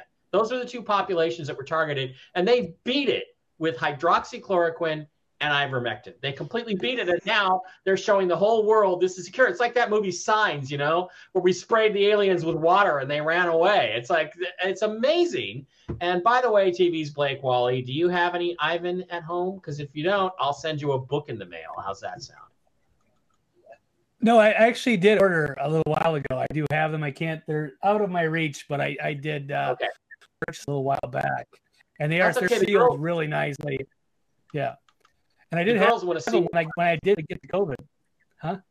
Yeah, the girls want to see you flex, so you can go ahead and reach for it if you want. Again, Um, Candace, I'm going to put you on the spot. Do you have any Ivan or Roxy at home? Well, I have a whole boatload of ivermectin and it comes in paste and it's something I've been using for 30 years for my horses. And I believe that that actually is safe. And uh, I have never taken it because I basically have never needed it. I have not been sick for one day. Now you can ask me why I don't get sick. And uh, it primarily is because I understand the dynamic of this whole thing. As number one, you don't get a vaccine uh, that um, is, is to cure something that doesn't exist. Right. And um, then number two is that I have, you know, I've decided or I've I've discovered is a better name that uh, that it is a shed that all of us are are um, subject to, and this happens through three different uh, dynamics now. And it, one of them is uh, that we touch surfaces that people have been newly um, vaccinated uh, on in the same places, and that is an entry point there is your hands. So if you think about it and you use pine oil, um, which is an essential oil that comes in a form for aromatherapy, and um, it's perfectly safe, obviously. You mix it with an expedient like vitamin E, which is a very nice vitamin E, really works good, nice soft Yep. hands. And, Yep. and uh, you just rub that on your hands, and it basically will take the itch away and it completely destroys any ability that that has to go into your body. Now, that's skin surface. The next one is by breath, and we are all subject to that if you get close enough to people and share breath with them. And a lot of times this happens in, you know, man woman relationships and and if you get it that way it it uh, it sticks in your lungs and Careful. Might be watching. We might have an 11 year old watching, so be careful. Well, I mean, you know, I'm not going to state it any other way, but it is, you know, even if you just get close to a friend, okay. Um, you know, so yeah, that's been something I've been careful about. And I just am not in that category where I, I have to do that with people that are vaccinated. So, you know, the shed uh, is really the basis of the situation, and the spike proteins are obviously the way that that thing works. It was bioengineered, as we all know. And there's a new way too. In fact, I, I wanted to kind of uh, query uh, folks: have they have any of them had a really bad stomach flu over the last couple months? I have, well, I have. I had it in July, and it and it lingered all the way until Oc- to October or November. Brooks got me my first batch of ivermectin, and I took a five day run, and it went away. I mean, it it just never went away. Really, it went. It got it got Right. but once I took it, it was boom. It was done in two days. And I believe that that dynamic was actually because of graphene that was put into our food supply. You know, there was a little thing that a lot of people thought was conspiracy theory. Now, this goes back to 2020, where people were putting magnets on packages of chicken. Yeah. Yeah. And, um, you know, this has to do with a, um, a feed that they all were given, and a, a lot of it was inoculated. So, you know, they started, and animals actually can get graphene and they get it in their system and they have really weird effects from it. And amazingly enough, it kind of acts like a parasite. Um, so, you know, again, we're talking about a food supply that could have been what it was that you consumed, you know, who knows, but uh, that then is ingested through your mouth, goes down into your stomach, and basically these graphene complexes actually connect together. They are magnetic. And once they form into long chains, they not only are, you know, subject to a um, a really bad dynamic that has to do with uh, the, your stomach lining. And everybody has a result that is probably the same. It either comes up the top part or goes out the right, you know. And it really is a cycle that for some folks, it just takes a long time to rid their systems of. So, again, you know, we're talking about several dynamics that are actually, I mean, they are working with ivermectin because ivermectin is a anti-parasitic. Okay, so Right. When you take an anti parasitic, what is it going to do? It's going to flush out your system. That's how they work. They kill everything. And I always make sure that people, if you're taking ivermectin regularly, be darn sure you're taking a probiotic. Right. Because yeah. it's your probiotics, it's, it's the things in your system that are the good ones that you need to reestablish. And that is 90% of people that are on antibiotic therapy or parasitic therapy for that matter, they end up getting a really bad case of, you know, not being able to digest their food one way or the other. And the other thing that they get often is yeast. So I'm, I predict that what is going to happen with all of this, and I believe me, I know the scenario backwards and forwards, is that it is going to make people vulnerable to digestive issues. And it also, I've got to add this on, everybody's got to know. You got to tell everybody if you take ivermectin for an extended period of time, it's going to compromise your liver. And that is no fun. No. So, you know, it's it's really something that I have thought through. I have a career in animal science and I have seen it every which way from Sunday you know they've recommended oh you know that horse has got parasites every two weeks every two weeks you know now there's also other types of antiparasitic uh, ingredients. One is fenbendazole commonly known as Panacur and you know what that's good for? It's good for surface contamination. Wow! You know now i would never give it to a horse because personally it costs too much and it's too much of a bother you have to give them an entire tube for five days. That's that's kind of rough on your system. Yeah. but as a surface treatment it works like magic. In fact the the conversation i had with the doctors that are have the ultrasound which is also a therapy it is already around and we are working on a system that as soon as we flip this big pharma control, which is going to be pretty soon, lots of lawsuits out there, lots of uh, issues with, uh, you know, what I would call is uh, crimes against humanity. And you know who's at the top of that list is China. So I wouldn't say that we're, you know, that far away from becoming a uh, you know, a leader in terms of the world of coming up with health clinics. And in fact, there's an ultrasound machine in every clinic, in every city, in every small town throughout the country. And all we have to do is train the people. It's a short procedure. What it does is it completely destroys, it spots, it identifies where it is, and it completely blasts it into oblivion, and not a shred of it is left. That is a metallic substance that is a foreign object that the body treats like a any time a foreign object enters the bloodstream or the the the um, your your lungs or your stomach it surrounds it with tissues and then it walls it off and it goes like we're all good but the problem is, is it can become tumors. And the treatment for tumors is usually what you're going to have. It's going to happen whether you want it to or not. Um, but they grow and they grow rather fast and they usually turn into cancer. And that's a cancer that you have to take out because you have to remove the thing that formed it in the first place.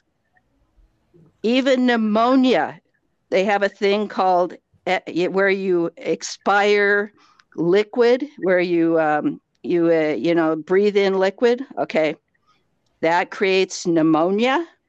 That's a bacteria but the biggest thing about that is there are conditions that everybody has at one time or another in their life experience with their parents, usually. They get to a point where they can't really do anything about eating. They lose the capacity to actually chew their food up and swallow it. It's a, a syn- syndrome or a, a significant uh, symptom of Alzheimer's and dementia. Okay. And I remember profoundly standing in a hospital when my mother had had ins- inspirated, I forget the word that she had, uh, you know, she was trying to eat and she she took a big breath and it went right down her lungs. Okay, so that's a certain type of pneumonia that um, and she was, you know, they had to flush her out and they did everything and they put her on the oxygen. But the doctor came out with the speech therapist and the leading nurse, and the whole team of them stood there. And I said, oh, what's going to happen here? And, and the doctor said, you know, 85% of these elderly uh, individuals that have, um, you know, dementia or late late phase Alzheimer's die of pneumonia. Right. Exactly right. And so I stood there and I said, "Well, what what are we? What's the options?" And they said, "Oh, we recommend putting her in hospice and taking her off all her medications, and that's the end of it." And yeah. I stood there and I went, "Whoa! Do you want to die like that?" So there's there's an an element here that we have to consider. One of them is the health of your pineal gland. One of them, in a very real way, is keeping your lungs clear. Another one is eating proper foods so that you get enough digestive juices going to really properly do all that. The second worst form of cancer is colon cancer. Okay, you know, I'm just going down the list here. So it's a full meal deal, it's a full package. Everybody has to become a, their own little physician realize that we actually have the ability to heal ourselves and that yeah. we have an, an extra special measure of awareness that has come about now. Don't give up everybody. It is we're going to see the light of day. We're going to see the the healing modalities come along but don't be passive about this. Be active and i've had my say so thank you Right. Uh, Chester says Iver's worked for his Lyme disease. I contracted it in 2013. My wife got me Ivor. It seems to be working. Also, John Hopkins is no longer researching the use of Ivor with good results. It does cause gas. Uh, I didn't get gas from my ivermectin, so I would just say that as my personal experience. Uh, Brooks, or you got any redirect on that, or anything you want to disagree with? Uh, well, the thing that's that's making the thing that's making me angry about the healthcare industry is they're kind of in on it. There are a lot of hospital systems that won't see patients in their hospital unless they've been jabbed. And that's that's devastating because you have people that are putting off actually getting health problems taken care of kidney problems liver problems cancer problems because they haven't had the jab and the hospital will not let them in unless they've been jabbed. This is a a system a systematic uh, almost genocide against people. And oh, that's what it is. Yeah, it is genocide. It, they're, it- it they're trying to make has- us they're trying to make us believe like i don't know 69% of the population has been vaccinated. I don't think that's true. I think it's closer to 49% Yep. certainly of fully vaccinated people because i know a lot of people have got one jab and they said that's it for me i'm not going through that again uh, there i do know people that have had all three but not very many not very many especially Yeah, at, at third booster they say that's, because most of them are dead by the third one. yeah That's killing you know it. i just bring up two questions what does this do for myocarditis in young kids when you get a six year old or an 11 year old or a 13 year old that suddenly has myocarditis what does this do when they're 30 or 35 or 40 years old the answer is we don't know Yeah. and so i ask them so what does the microclotting and this isn't something that you see it is something that only shows up in an autopsy but what is the microclotting of genitals, both ovaries and testicles, do for fertility in humans? Blake you and I don't know. got alarmed. Me and Blake both got alarmed So- there. Until you know the answer to these two questions, stop doing this. Don't get the jab. Stay away from my what happens. testicles. Yeah, there's no way around that. Yeah. Blake, how about you? You want to protect your own te- your testicles there? Or yeah. I would think so. Yeah, by s- default. Yeah, normally. Yeah, normally I protect my testicles as well. I have all my original equipment at 67. Thank God. Okay, uh, more information than we needed there, Bro- uh, Brooks. But thank you. Okay, guys, that's gonna wrap up the news segment. I think for tonight. Lots of stuff out there. These weekly reviews are really awesome. By the way, if you'd like another cool weekly review of news, go to Blake Wally's site. Where Blake, where can they pick up your news report for tonight? I, I know I retweeted it on Twitter, but uh, where can they pick that up? Oh, thank you. Uh, right now, it's it's just on Rumble, and you can find it on Twitter or my Facebook for now. I will have it posted on my website at some point, probably tomorrow after the Super Bowl. So Cool. Check that out. Uh, thank you. If you would like to send me some love, please do so at paypal.me slash Mike Barra or Venmo at Mike Dash Barra. This video will be taken down off the YouTube channels, um, hopefully within a few uh, moments of this completing. And it will only ava- be available on mikebarra.blogspot.com, which is where you can go to catch all the latest shows. There it is right there. Uh, and then it's going to be on the Rumble site after that go to Rumble, search channels, go to uh, Real News Live, and subscribe. We need more subscribers. Let's take a few questions from the Rumble side of things, uh, real quick. Uh, Bill Ulm is here. Bill's a great guy.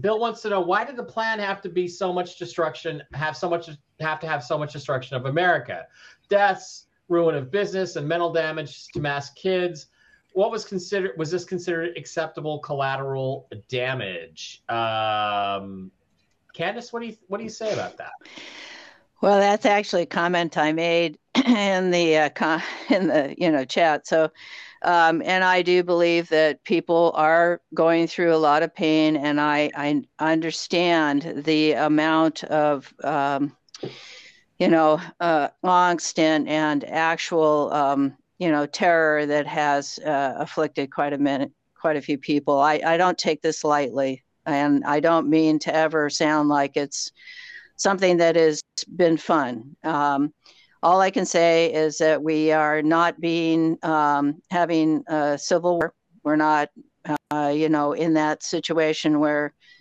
we're taking up arms against each other. We're not also experiencing, um, you know, uh, being dropped bombs on by our own military. You know, there's there's a lot of scenarios again that in the background um, have happened in certain countries like China where they've killed off, you know, um, half their population several times over. And uh, it, we don't live under that kind of rule. So, you know, there's a good side and it's a double edged sword.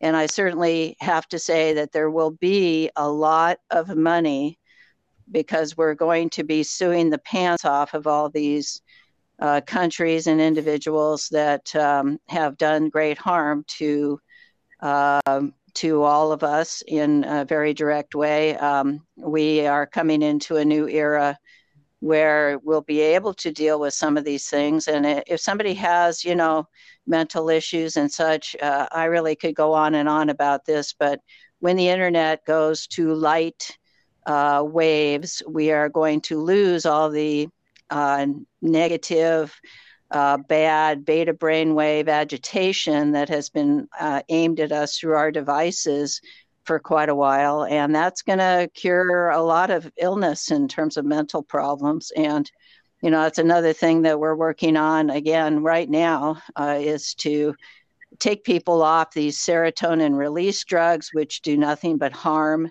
and then um, you know Prozac and the whole program that that went through, where it made people crazy. Uh, we've just got a lot to deal with, and I I hope that folks can understand that just helping themselves out in some simple ways um, is going to be the stepping stones we're all going to have to experience back to wholeness, because it is uh, it's been such a, a damaging. I mean, for my whole life, certainly. And I was lucky. I, you know, I had a mother who fed me health food, and I, I've never had any, you know, weakness or you know thing that I've had to treat. But that doesn't mean that I don't understand it. So um, that's kind of how I look at this. Is it's been a very part, you know, difficult part of our history. But you asked to be here, and uh, we all know that it is going to get better. And I've said to many people, if you can live for another two years and uh, try to maximize your life and think happy thoughts and pray to God every day, um, then you're going to be connected in a way that you'll live for many, many, many more years. And that's cool. not going to bring your children back from the dead, but you know, we do have a chance here to uh, make a better world.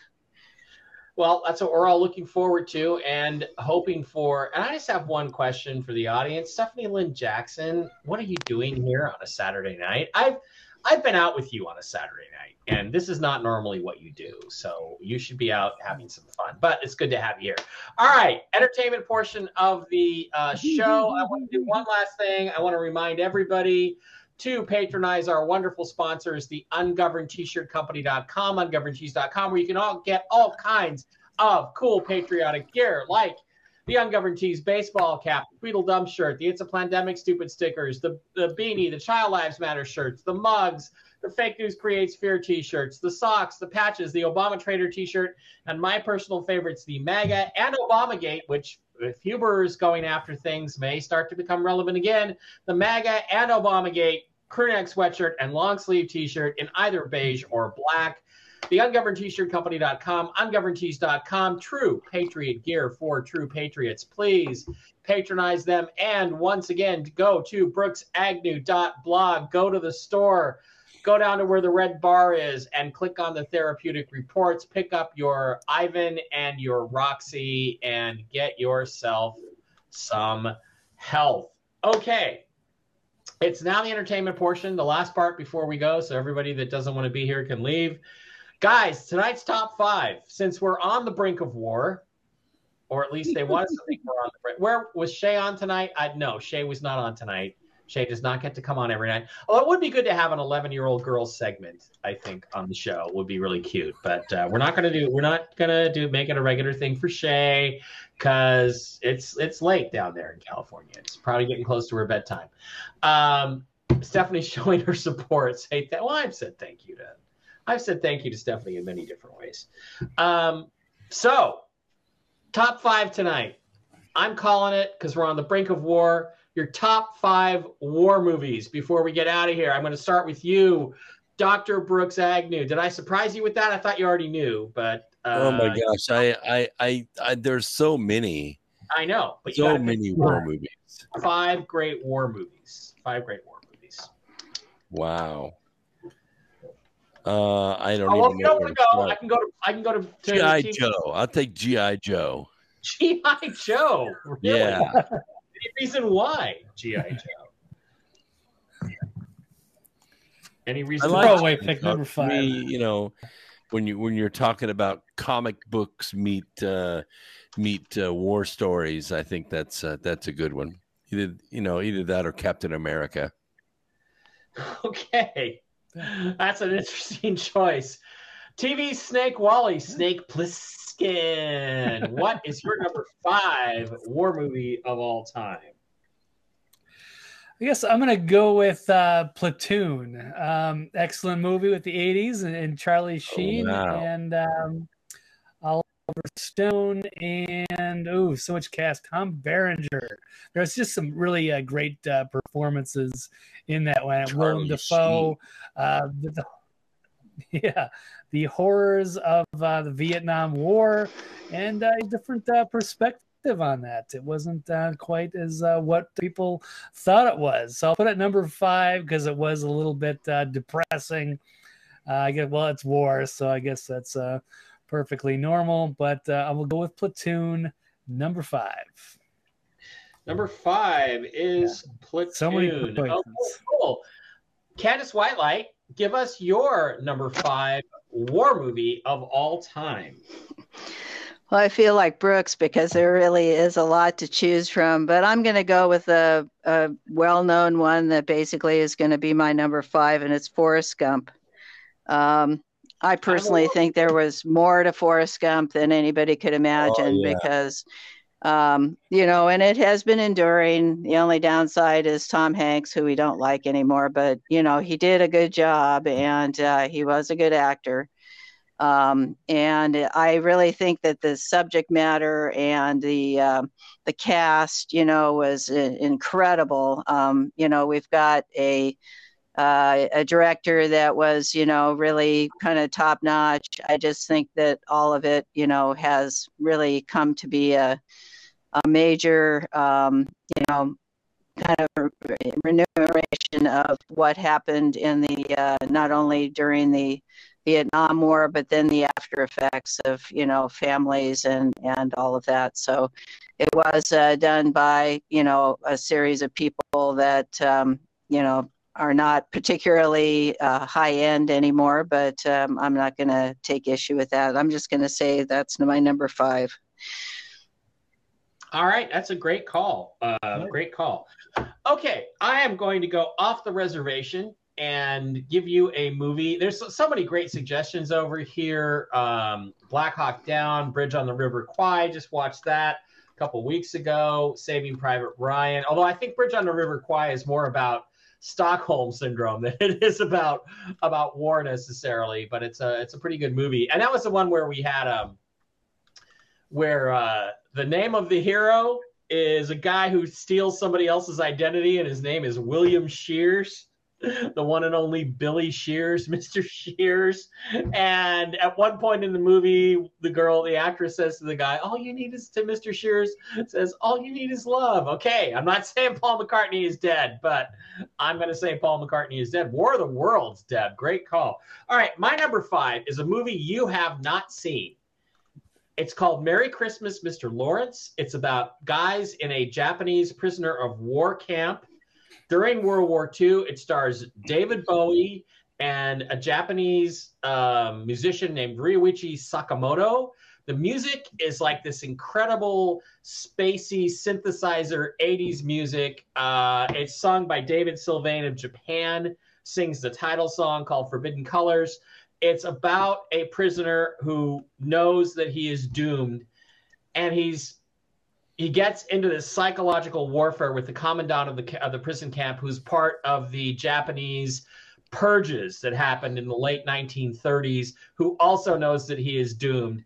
And it's it's bizarre it's interesting it's a fascinating movie. I highly recommend it if you can find it. I don't know where it is. The music itself puts it on my top five list so i'm gonna go there i'm gonna go with uh, merry christmas mr lawrence and uh, turn it over to brooks a lot of other great kelly's heroes was a great movie go ahead uh, brooks what is your number four My War my number four, uh, I really really loved this movie. I loved everything about it. I loved the story. I loved the grit of it, and it was the pianist. I'm a big Adrien Brody fan anyway, and I just thought it it it hit a piece of what war is really like. That there's absolutely no glory to war whatsoever. Right. It is hell. It is hell on everyone. Nobody wins a war. But the pianist is one that will just pull on your heartstrings. Okay. Number four, uh, TV's Blake Wally. What is your number four war movie of all time?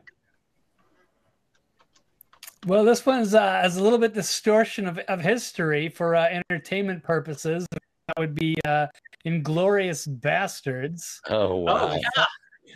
Quentin Tarantino. Good Yeah. choice. Yeah. Uh,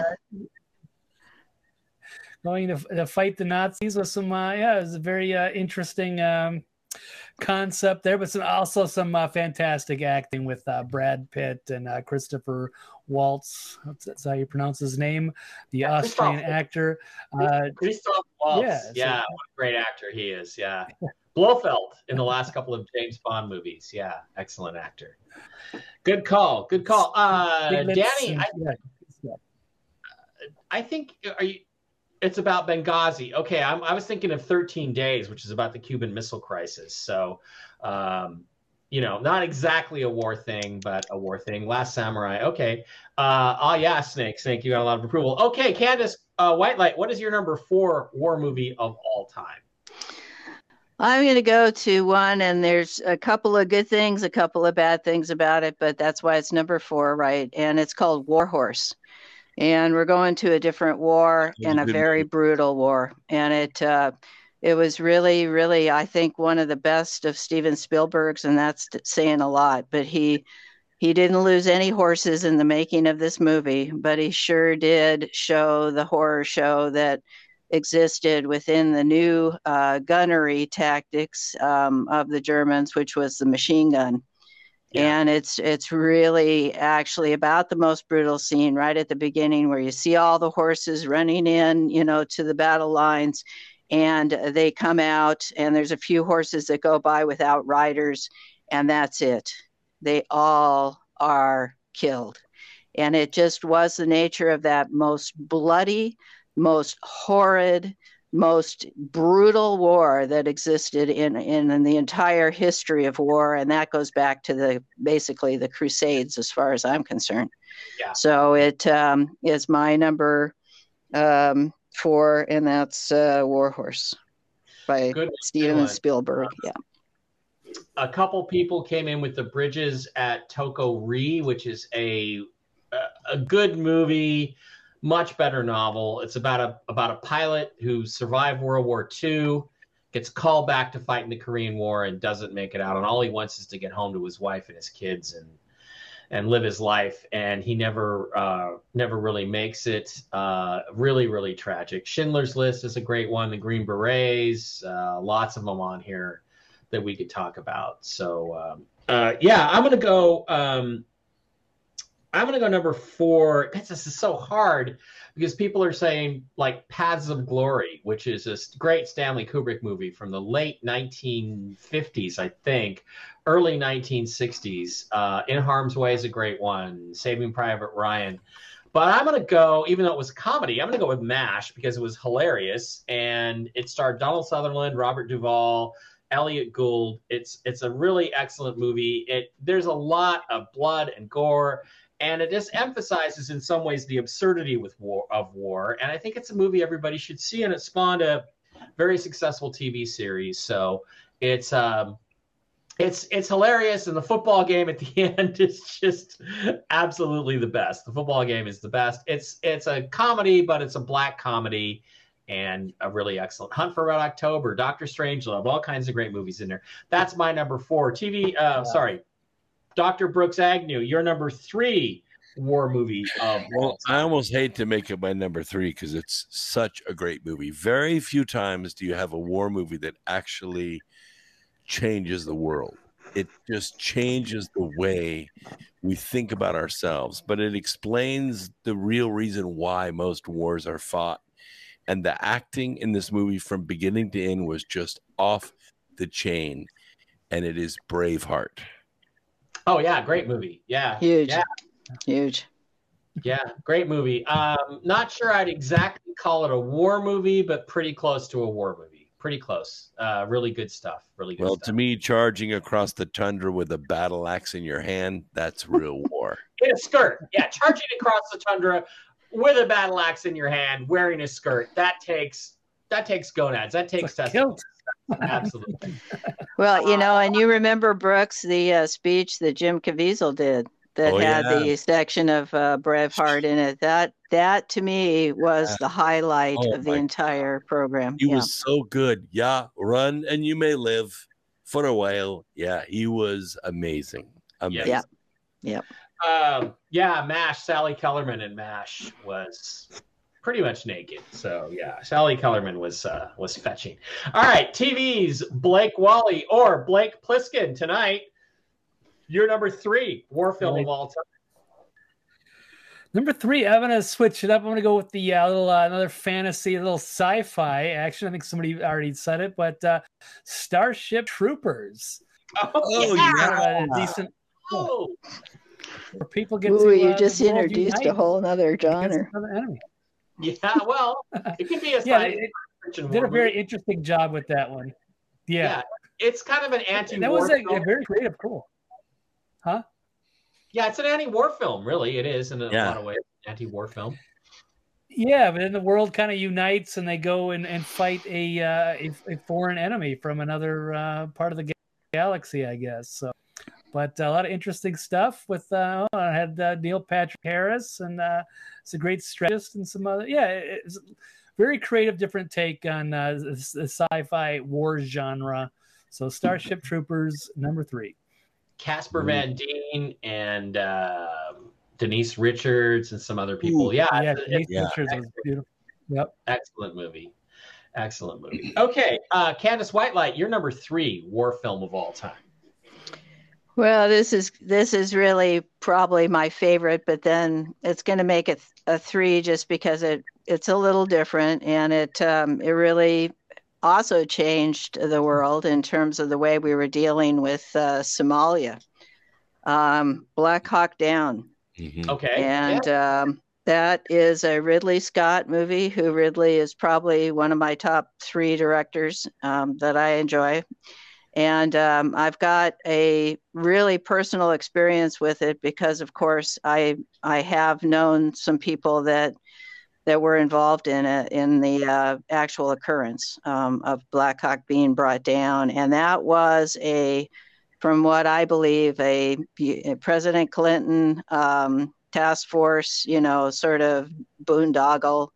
Um, it just wasn't ever something that should have happened. But, uh, you know, we lost a lot of men that day, and I'm glad they did a movie about it. And historically, it will be, you know, required viewing for those that really want to know what happened over in Somalia. So that's my number three, Black Hawk Down. all right. Uh, excellent movie and excellent director, no question about that. Um, my number three is a 1970s film about the Japanese attack on Pearl Harbor. It is called Tora Tora Tora, which means tiger, tiger, tiger, which was the code phrase to let everybody know that we could attack. We are going to go forward with the attack on Pearl Harbor. It emphasizes again, it's an all-star cast. It emphasizes the utter stupidity that went on. I mean, they actually detected the incoming Japanese planes on radar, and because of a bunch of screw ups in the lazy, unaware American military, we didn't launch any planes to intercept them. Nothing. Lost all the ships and went into um, went into basically forced us into World War II.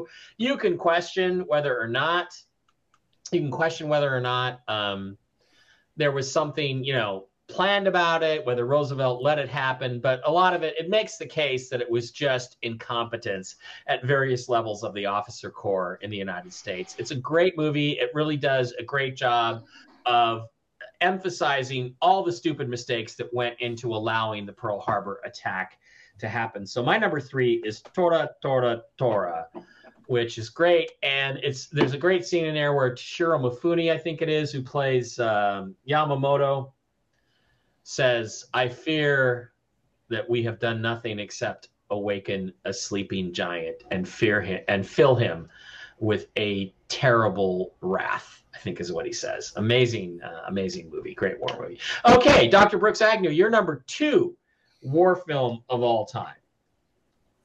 Um, it's kind of a toss up, but uh, I think I'm going to go with Patton. Okay. It was, it was just one of those movies that, from the very opening frames, George C. Scott pulls you in with this speech that he gives, and then it's it's all about him thinking that he's a reincarnated uh, Roman general, and he's fighting Rommel, and he He ends up getting you know political. He gets crossways uh, with uh, Eisenhower politically, wants to kick the Russians' butts all the way back to to to Russia, and they won't let him. And I actually mention his death in my book, uh, Charm of Favor. A lot of people don't know this, but uh, when when he was um, attacked, they rammed a truck that he was being, or a car that he was being chauffeured in. The truck hit the door right where he was seated. In those days, they didn't have safety glass or anything. Yeah. He ended up getting a concussion and having to go into an iron lung. And while he was in that iron lung suffering, uh, he told uh, the writer that I uh, accessed, This is a hell of a way to die. And he died about three days later. Yep. Yep. Yeah, there is um there is a interesting book called The Spirit Speak, which is um uh by a psychic, you know, like Jen. We use I use Jen Jen on the show. And she said um he said in his book that Patton actually lived paralyzed for like 18 years after that. And they kept it secret. I hope that's not true. Basically paralyzed and trapped. I hope that that's that's not true. So uh, yeah, it really is terrible. Uh, TV's Blake Wally, your number two war film of all time. Oh, by the way, yes, it's correct. Lee Harris, thank you. I fear that all we have done is awaken a sleeping giant and fill him with a terrible resolve. Yeah, uh, ask the people of Hiroshima and Nagasaki if that's true. Okay, yes, TV's Blake Wally, your number two film of all time. Wow, somebody just said Stripes. That would have been a great pick. It, we we Yeah, we easily do like a top mm-hmm, fifteen mm-hmm. on the war, war movies. There's Yeah, so many. It's hard That's fact. to Yeah. So many narrow great down ones, too. So many great ones. see great quotes in that. Yeah. John Candy so was I guess I'm gonna go number two. Oh, the late great John Candy, Bill Murray, Ramis. Yeah, some genius stuff there. Great movie. Honorable mention. But on my list, I'm gonna go number two. I'm gonna go Troy, the old great uh, ancient warfare with the uh, the Greeks going to uh, war with Persia. It was not a justified war, but it was a great war to uh, be involved in, which is why uh, Achilles, as uh, Brad Pitt, went over there, and uh, so many great characters, so many interesting stuff. Just just thinking back in those those old days with the uh, the Spartans and, and and what have you, and um, the ancient battles, and we still speak, uh, we still know who Achilles' name is because that's one of the Yeah. things they talk about about Mhm. having your name remembered throughout the great time. Led So- Zeppelin song, Achilles' Last Stand. What a great song that is, too. So you know, everybody knows everybody knows the story of Achilles. His only weak spot was his his uh, his heel, Achilles' heel, and uh, Helen of Troy, the the face that launched a thousand ships, which now, of course, is Hot Tub Pickle Girl, uh, Amouranth. So yeah, absolutely, that's a great call. It's a great call. It's an excellent movie. Okay, uh, Cat- Horse. Yep. what's that? What's that, Blake? Oh, I said Prince Hector and the Trojan Horse. There's so many great things that we still talk about thousands of years later. Yep. Candace Whitelight, you're number two war film of all time. 300, another good call. Candace. Um, well, what we've got is um, another one that, of course, one of my favorite directors of all time by Stanley Kubrick, Yeah. and it's Full Metal Jacket. Okay. And um, boy, it gave you the backgrounder for every recruit's life that ever existed. Uh, it took place in a boot camp at uh, Marine Corps Recruit Depot. in South Carolina, and two people that ended up really just making their career, and that was R. Lee Ermey, who Yeah. uh, you know he had a a long career until he died uh, not that long ago, and um, you know he he was a drill instructor. He was the classic model for all drill instructors. Um, opening, yeah, opening scene where he just goes after Yeah. everybody was fabulous. Yeah, it was. And, you know, it was an unusual sort of film because uh, Kubrick, who was just a control freak about every little detail, was so impressed with um, his performance that he basically just let him run with it. He was doing improv- improvisation, and it was just like two or three takes, and they were done. They put it in the can, and and it just came out. You know, it. Uh, it got a lot of awards and it just is worth uh, my number two spot on uh, the top five today uh, full metal jacket And Kubrick is famous for doing like a hundred takes. Yes So the fact that he only did two or three takes and said, "That's it, I got it," that that's amazing. Yeah, that that that opening scene, that's just literally what he used to do. He's, I guess, I read as as a drill instructor. He just basically treated those guys the way Yeah. he would always treat his his uh, his recruits. So that was really amazing. Great, Yep. great movie. Um, okay, my number two um, war film of all time. I talked about it on Toxically Masculine Tuesday a couple weeks ago. It's called The Blue Max. It's from 1966. It stars George Peppard, James Mason, uh, Ursula Andress is the Countess, and uh, some other famous German actors of the day. It is a fabulous film about World War One ace pilots. George Peppard plays a, a, a foot soldier who comes from dirt, who gets amongst all these elites of uh, the not only the Air Corps but the officer corps, aristocrats, and is determined to win Germany's highest prize, the Blue Max, which you get in the film. You get for 20 kills as an air ace. He makes one crucial mistake along the way. He's rivals with this guy Willie, who is uh, an aristocrat and is banging the uh, general's wife, who's a countess. And he takes the girl away from him, but he also claims when Willie gets killed uh, in an accident uh, trying to outfly George Peppard's character, Bruno Stachel, he takes credit for the kills. And then he makes the biggest mistake a man can ever make. It's Valentine's Day coming up. Do not, you never tell the countess. There's two things you never tell the countess that you're having an affair with. Number one, you never tell her your deepest, darkest secret that you took two kills, credit for two kills that you didn't get, and you never tell her that it wasn't about her. Okay. You never tell her, oh, it wasn't about you. That was about flying. But what I'm going to get at is that the, the visuals are amazing considering there was no CGI. They actually had to do these stunts. There's stunts where they were, they were these two guys, um, Willie, who's played by a German actor whose name I can't remember, and George Peppard, they're flying in between the, the struts of a bridge trying to outdo each other and that's how his his biggest rival who looks down on him gets killed. And it's like they actually did that. They actually flew world war one era planes through those bridges. And it's like when you think about that it's phenomenal. Literally if you remade the film today you wouldn't have to change one word of the script. It is literally perfect. It is brilliantly executed. I can't recommend it enough. I, I recommend all the movies on this list that everybody's talk, talked about. But the Blue Max is currently my number two of all time. And you may ask, why is it not number one? Well, my number one is just even better than that. But the Blue Max is my number two war film of all time. Blake, you're nodding. Have you seen the movie? I have not, but I'm intrigued. I'll have to uh, check that out sometime. Never tell the countess that you're having an affair with that you took credit for two kills you didn't actually get and that it's not about her it was about flying okay? Don't tell her those things because you will screw up your whole life. Dr brooks agnew you're number one war film of all time please. Well, ultimately, war movies should be about war. And uh, the reason we do movies like this is to make sure we don't fight wars. And I think Spielberg really did it in this movie. The first 45 minutes of this movie will leave you numb. It will absolutely just blow your mind with the fear that men felt as they were storming the beaches of Normandy, and it's Saving Private Ryan.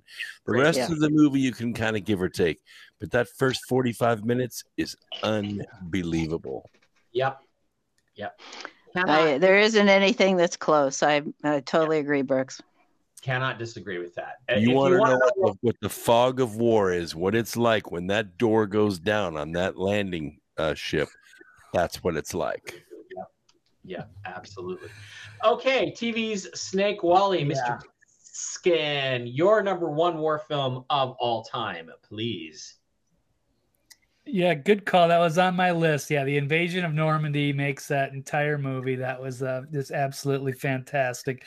Um, number one, I'm actually going to use uh, one of uh, Brooks has already mentioned it, but it happens to be one of my personal favorites, and that would be, of course, Braveheart, and Mel Gibson and the great William Wallace fighting off the English for the uh, independence of Scotland. So um, just uh, such a super cool movie. Another one of these uh, ancient warfare that type of things. I wasn't you know wasn't uh, that ancient, but um, certainly a, a different era of uh, style, and um, just just um, terrific stuff. So I'm gonna go. By the way, uh, my Braveheart as, ancestors- uh. The hereditary sheriffs of Galloway were close friends of Robert the Bruce. Wow. Oh yeah, That is really cool. yeah, one of these Scott Scott nobles. Yes, noblemen. Wow. Amazing. Amazing. Yeah, Highlands. it's a really good movie. Uh, Mel Gibson, Sophie Marceau, um, and Patrick McGoohan as Edward Longshanks could not be a better Oh, villain as king. I mean, was what awesome. a great role! What a great part! He just he chewed up every single scene he was in. Just just amazing, just amazing stuff. Okay, um, Candace Whitelight, you're do we we didn't do yours yet. You're number one war film of all Yep, time. two, one. Well, I'm really torn. Um, I just, uh, you know, I'm going to go with the actor and the director again. That uh, the actors that were an entourage, and I don't think anybody's mentioned uh, Sean Connery yet and Michael Caine.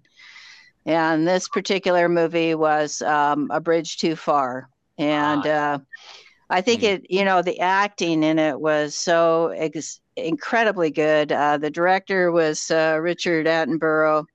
And it was kind of an obscure incident in history um, and it was about based on a book that uh, you know they didn't follow exactly uh, correctly. And um, you know but it was during world war ii and it was about the uh, intelligence officers. And um, the you know the idea of of doing war as a calculated um, event where you had strategy and where you had, you know, play to play kind of situations in the war rooms. And, you know, it really was the right thing for Michael Caine to do. And that uh, here we have Sir Michael Caine and Sir Richard Attenborough, who, uh, you know, were basically on the same page with doing a film um, we have a dynamic that really turned out quite English and quite well, even though it was based on an American theme. Uh, but um, you know, I I'm going to go with this as my number one. I really advise that people watch it right now because it's actually a strategy that's ongoing and is in play right now about all of this, you know, saber rattling as we call it because it has to do not with city states, not with the basis of anything, but it has to do with personal disputes. And like Brooks said, you know, where Putin's, he's making a billion dollars on it. Actually, that was the whole theme of World War II, is that we played both sides, by the way, and a lot of money was made. Oh, and yeah. you got to think about that because, you know, if we're we're killing large numbers of people and destroying people's land and property and everything else to get a buck, I think we're on the wrong side of life. totally. Yeah. Um, and that film is about Operation Market Garden, which was Montgomery's, uh, Bernard Montgomery's idea The folly. to, to, to, to basically try to seize these bridges behind German lines with paratroopers. And he got tens of thousands of men killed simply because he wanted to be the first to get into Germany instead of Patton, who was kicking ass everywhere. And he was nowhere near the general that Patton was. And the thing about that film is that the whole operation was simply to allow Montgomery to take glory. And so many battles and war, it's about a general wanting to claim credit rather than um, being about what was best for the men or what would be the best way to win the war. Uh, I found the film a little long, Candace. I thought it was a little long, but that's just me. Um, but it's a good call, and it is. It should. It, if it should really reemphasize to you what an absolute fool Montgomery was, as well as MacArthur. My dad served under MacArthur in World War II and thought he was an idiot, as did most people who served under him. The Great Escape. We've got all these great movies. Okay, I have. Before I give you my number one, and I cannot recommend the Blue Max enough. I have to give you. I have to give you my my um, runners up here that didn't make the list. The other day, I watched Run Silent, Run Deep with my brother. Uh, Dave, we watched Run Silent, Run Deep. It's about submarine warfare against Japan in the Pacific and it's directed by Robert Wise, who directed Star Trek the Motion Picture. And there are literally scenes in Star Trek the Motion Picture that are lifted right out of Run Silent, Run Deep, where the executive officer gets taken, yeah, gets his, his job taken away by the aging captain, Captain Kirk or Captain whatever the hell the captain's name was, it's literally you watch it and it's like remember that Star Trek episode with the invisible Romulan spaceship, Balance of Terror, best episode of Star Trek, right? Literally, all these scenes are just, just like stolen. I can look at this and I can say there's four or five different moments in the original Star Trek that were taken right out of that movie. It's an excellent movie, very enjoyable. I think Cleopatra qualifies as a war movie because of all the war battle scenes and things that went on there. Even though they had low, they didn't have the budgets for those kinds of things. Then it's about war. It's about how war changes people. I highly recommend that.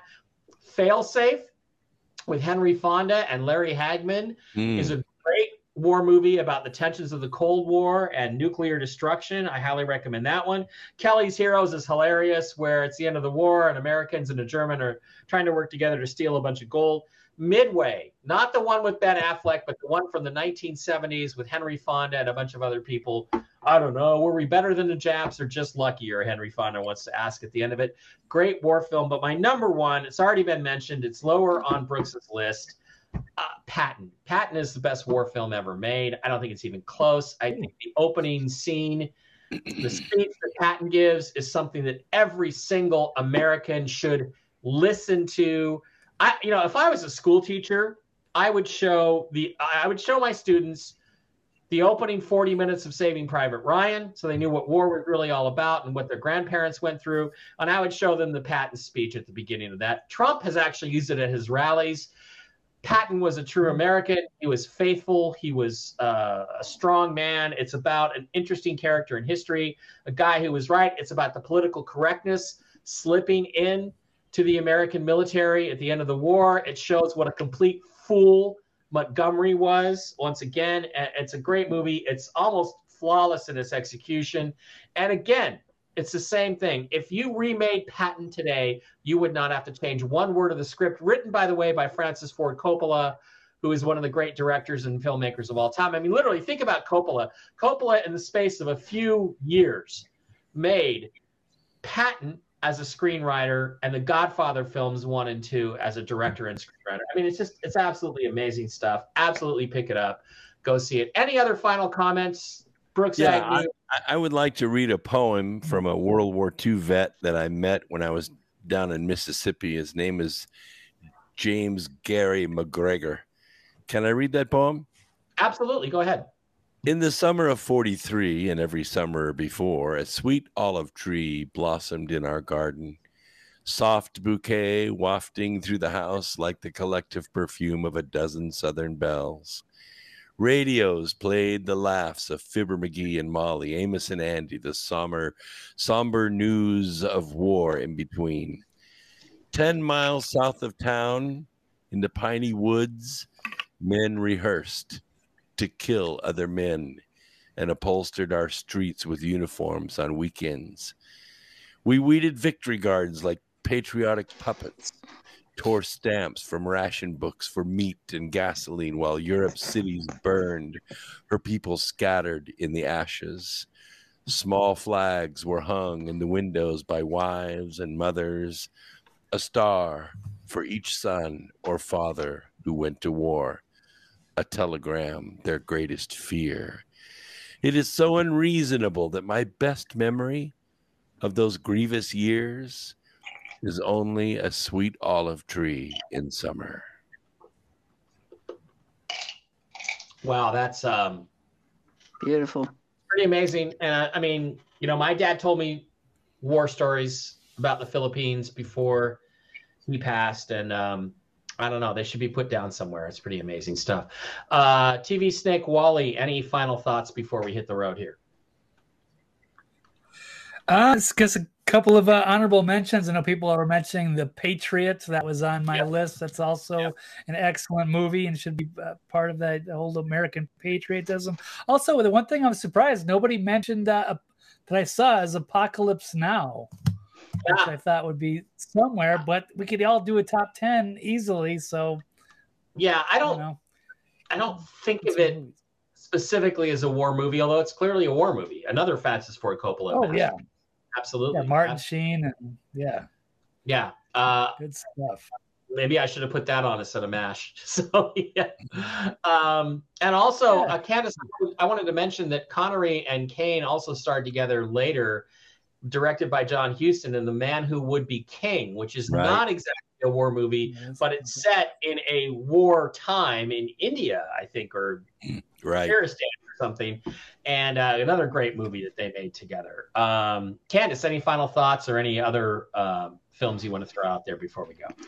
Well, I, I considered a couple that maybe warrant some uh, message. One is uh, Charlie Wilson's War, which was uh, quite personal and quite kind of lovely the way that it kind of talked about um, you know life in general. And you know your poem reminded me of that um, brooks because uh, you know there was a lot of personal stories that came out that were you know uh, highly uh, affected by just a personal experience like uh, you know just a picture or a tree or something. And you know it, it really is a, a part of war that we have to understand is uh, experienced by everybody right now. And i just want to say we are going through a war right now.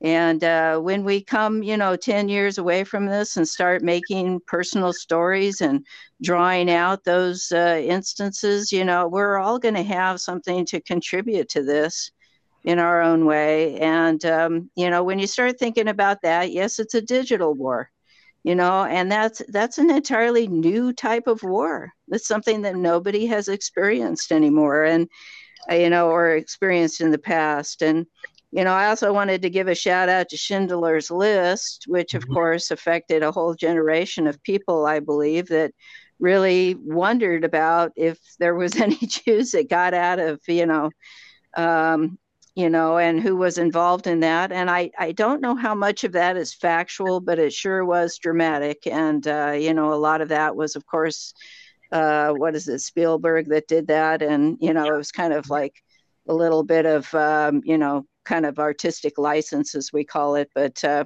you know, war is a, is a tough thing to talk about. I think we've done an excellent job of this. And I, I just want to throw out also Casablanca who uh, Yeah. you know is uh, probably one of the best ones you know in the line here's looking at you kid Yeah. You know, it's funny, Candace, because a lot of movies from that period, the 40s and the 50s, people say that uh, Citizen Kane is a great movie. And that Citizen Kane sucked. It was boring. I thought it sucked.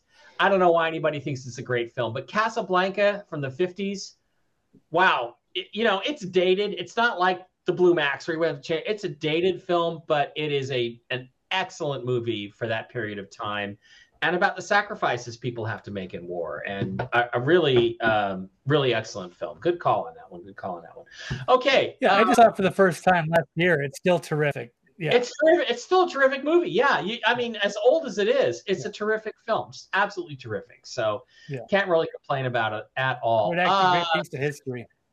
yeah yeah All right, so tomorrow night, uh, Brooks Agnew, Dr. Brooks will be on on X Squared Radio at 8:30. You got a special guest tomorrow, Brooks? You want to talk about? No, eight o'clock. No, it's uh, just uh, more news and analysis. I've got so much to go over. You can't believe three hours is not enough time.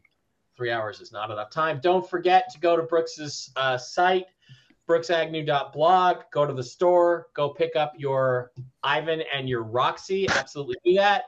TV Snake Wally, Snake Plissken, thanks for being here tonight. We love you, man. We'll be back. Hopefully, we'll be back next week. Candace Whitelight, as always, love you too. Remember, this is going to get taken down off the YouTube channels within 15, 20 minutes. It will be up on mikebarrett.blogspot.com and on the Rumble site, Real News Live. Go there, open an account, subscribe. Don't forget about the folks at the t-shirt company.com. And I think, unless we're at war next week, which we hope doesn't happen, we will be back again next Saturday night. It would be great, though, if there was a fake war and Joe Biden was removed in the next week. That'd be a hell of a show for next Saturday. Let's all hope that happens. Uh, if not, either way, we'll be back a week from now. I'll be back on Monday with Jen Jen to do the Monday morning update. Love you guys. Have a great Sunday, Saturday, Sunday. Oh, I forgot one last thing Super Bowl predictions. Yep. Brooks Agnew, who's going to win the Super Bowl? What's the score? Uh, it's going to be Bengals. Uh, it's going to be 21 to 20. 21 to 20, the Bengals. TV Snake Wally, who's going to win the Super Bowl? I'm gonna go with uh with the Rams. I'm gonna say uh, I don't know 24-20. Um, 20 20. Yeah. Cincinnati's got a bright future ahead. They'll win plenty of games. LA could win. They're at home, and then they'll be dismantled because they uh, salary cap. So yeah, yeah. Just let them have their glory because they're playing a home game. I don't know. Candace like, do you have a Super Bowl prediction, or do you not even care? Well, you know, I really don't watch the Super Bowl. I, I will watch the Puppy Bowl, though, and uh, I'm sure that the uh, Dalmatians uh, will probably win that one. But uh, they're damn cute as puppies, you know. So um, the uh, the the guys that I want to win, and this is has to do with what Brooks just said, is the Bengals because darn, it's it's the year of the tiger. So, yeah. you know, this is a uh, would be a fitting, um, you know, sort of everybody's looking at the Super Bowl, but the real winners on the field are going to be the truckers. they're yeah. they're being kept away from the area. They got the police out there, and you know they're not going to let them closer because, hey, wouldn't that be cool if we could just shut the whole thing down? yeah, so that's my awesome. prediction. Let's hope that they do that. I have my, you know, the Rams physically are probably a little bit better team. But the Bengals have a great coach. They've overcome a lot. And Joe Burrow versus Matthew Stafford. I don't see greatness in Joe Burrow yet, but I'm going to take Joe Burrow over Matthew Stafford on the big stage. I think Matthew Stafford is a choke. I like a quarterback that smokes a cigar and not afraid to do it. There you go. In Detroit, they used to call him Matthew Padyer Statsford. I think he's going to make a big mistake. I think the Bengals are going to win it 31 28, something like that. I do think they're going to put 31 up on the board. I don't think the Rams are going to be able to contain Ja'Marr Chase in their offense unless somebody gets hurt. I'm taking the Bengals. My heart says the Bengals. The Rams probably are the better team in terms of the roster, but I'm going with the Bengals because I just want them to win. And you know, the Bengals have sucked forever. So isn't it great? If, wouldn't it be great to see them win a Super Bowl? It would be great. The, the, the, Bengals and the Bills would have been the best Super Bowl ever. But then one of the sad sack teams of the NFL would have lost. So let's hope we can get the Lions in the Super Bowl sometime soon after the Seahawks win two or three more. Okay, that's it. Love you guys. We're out of here. Thank you, everybody in the chat. Stephanie, especially all you guys that have been here all night. We love you all. Thank you, Candace. Thank you, Brooks. Thank you, TV's Snake Wally. We'll be back on Monday. That's it. Bye bye.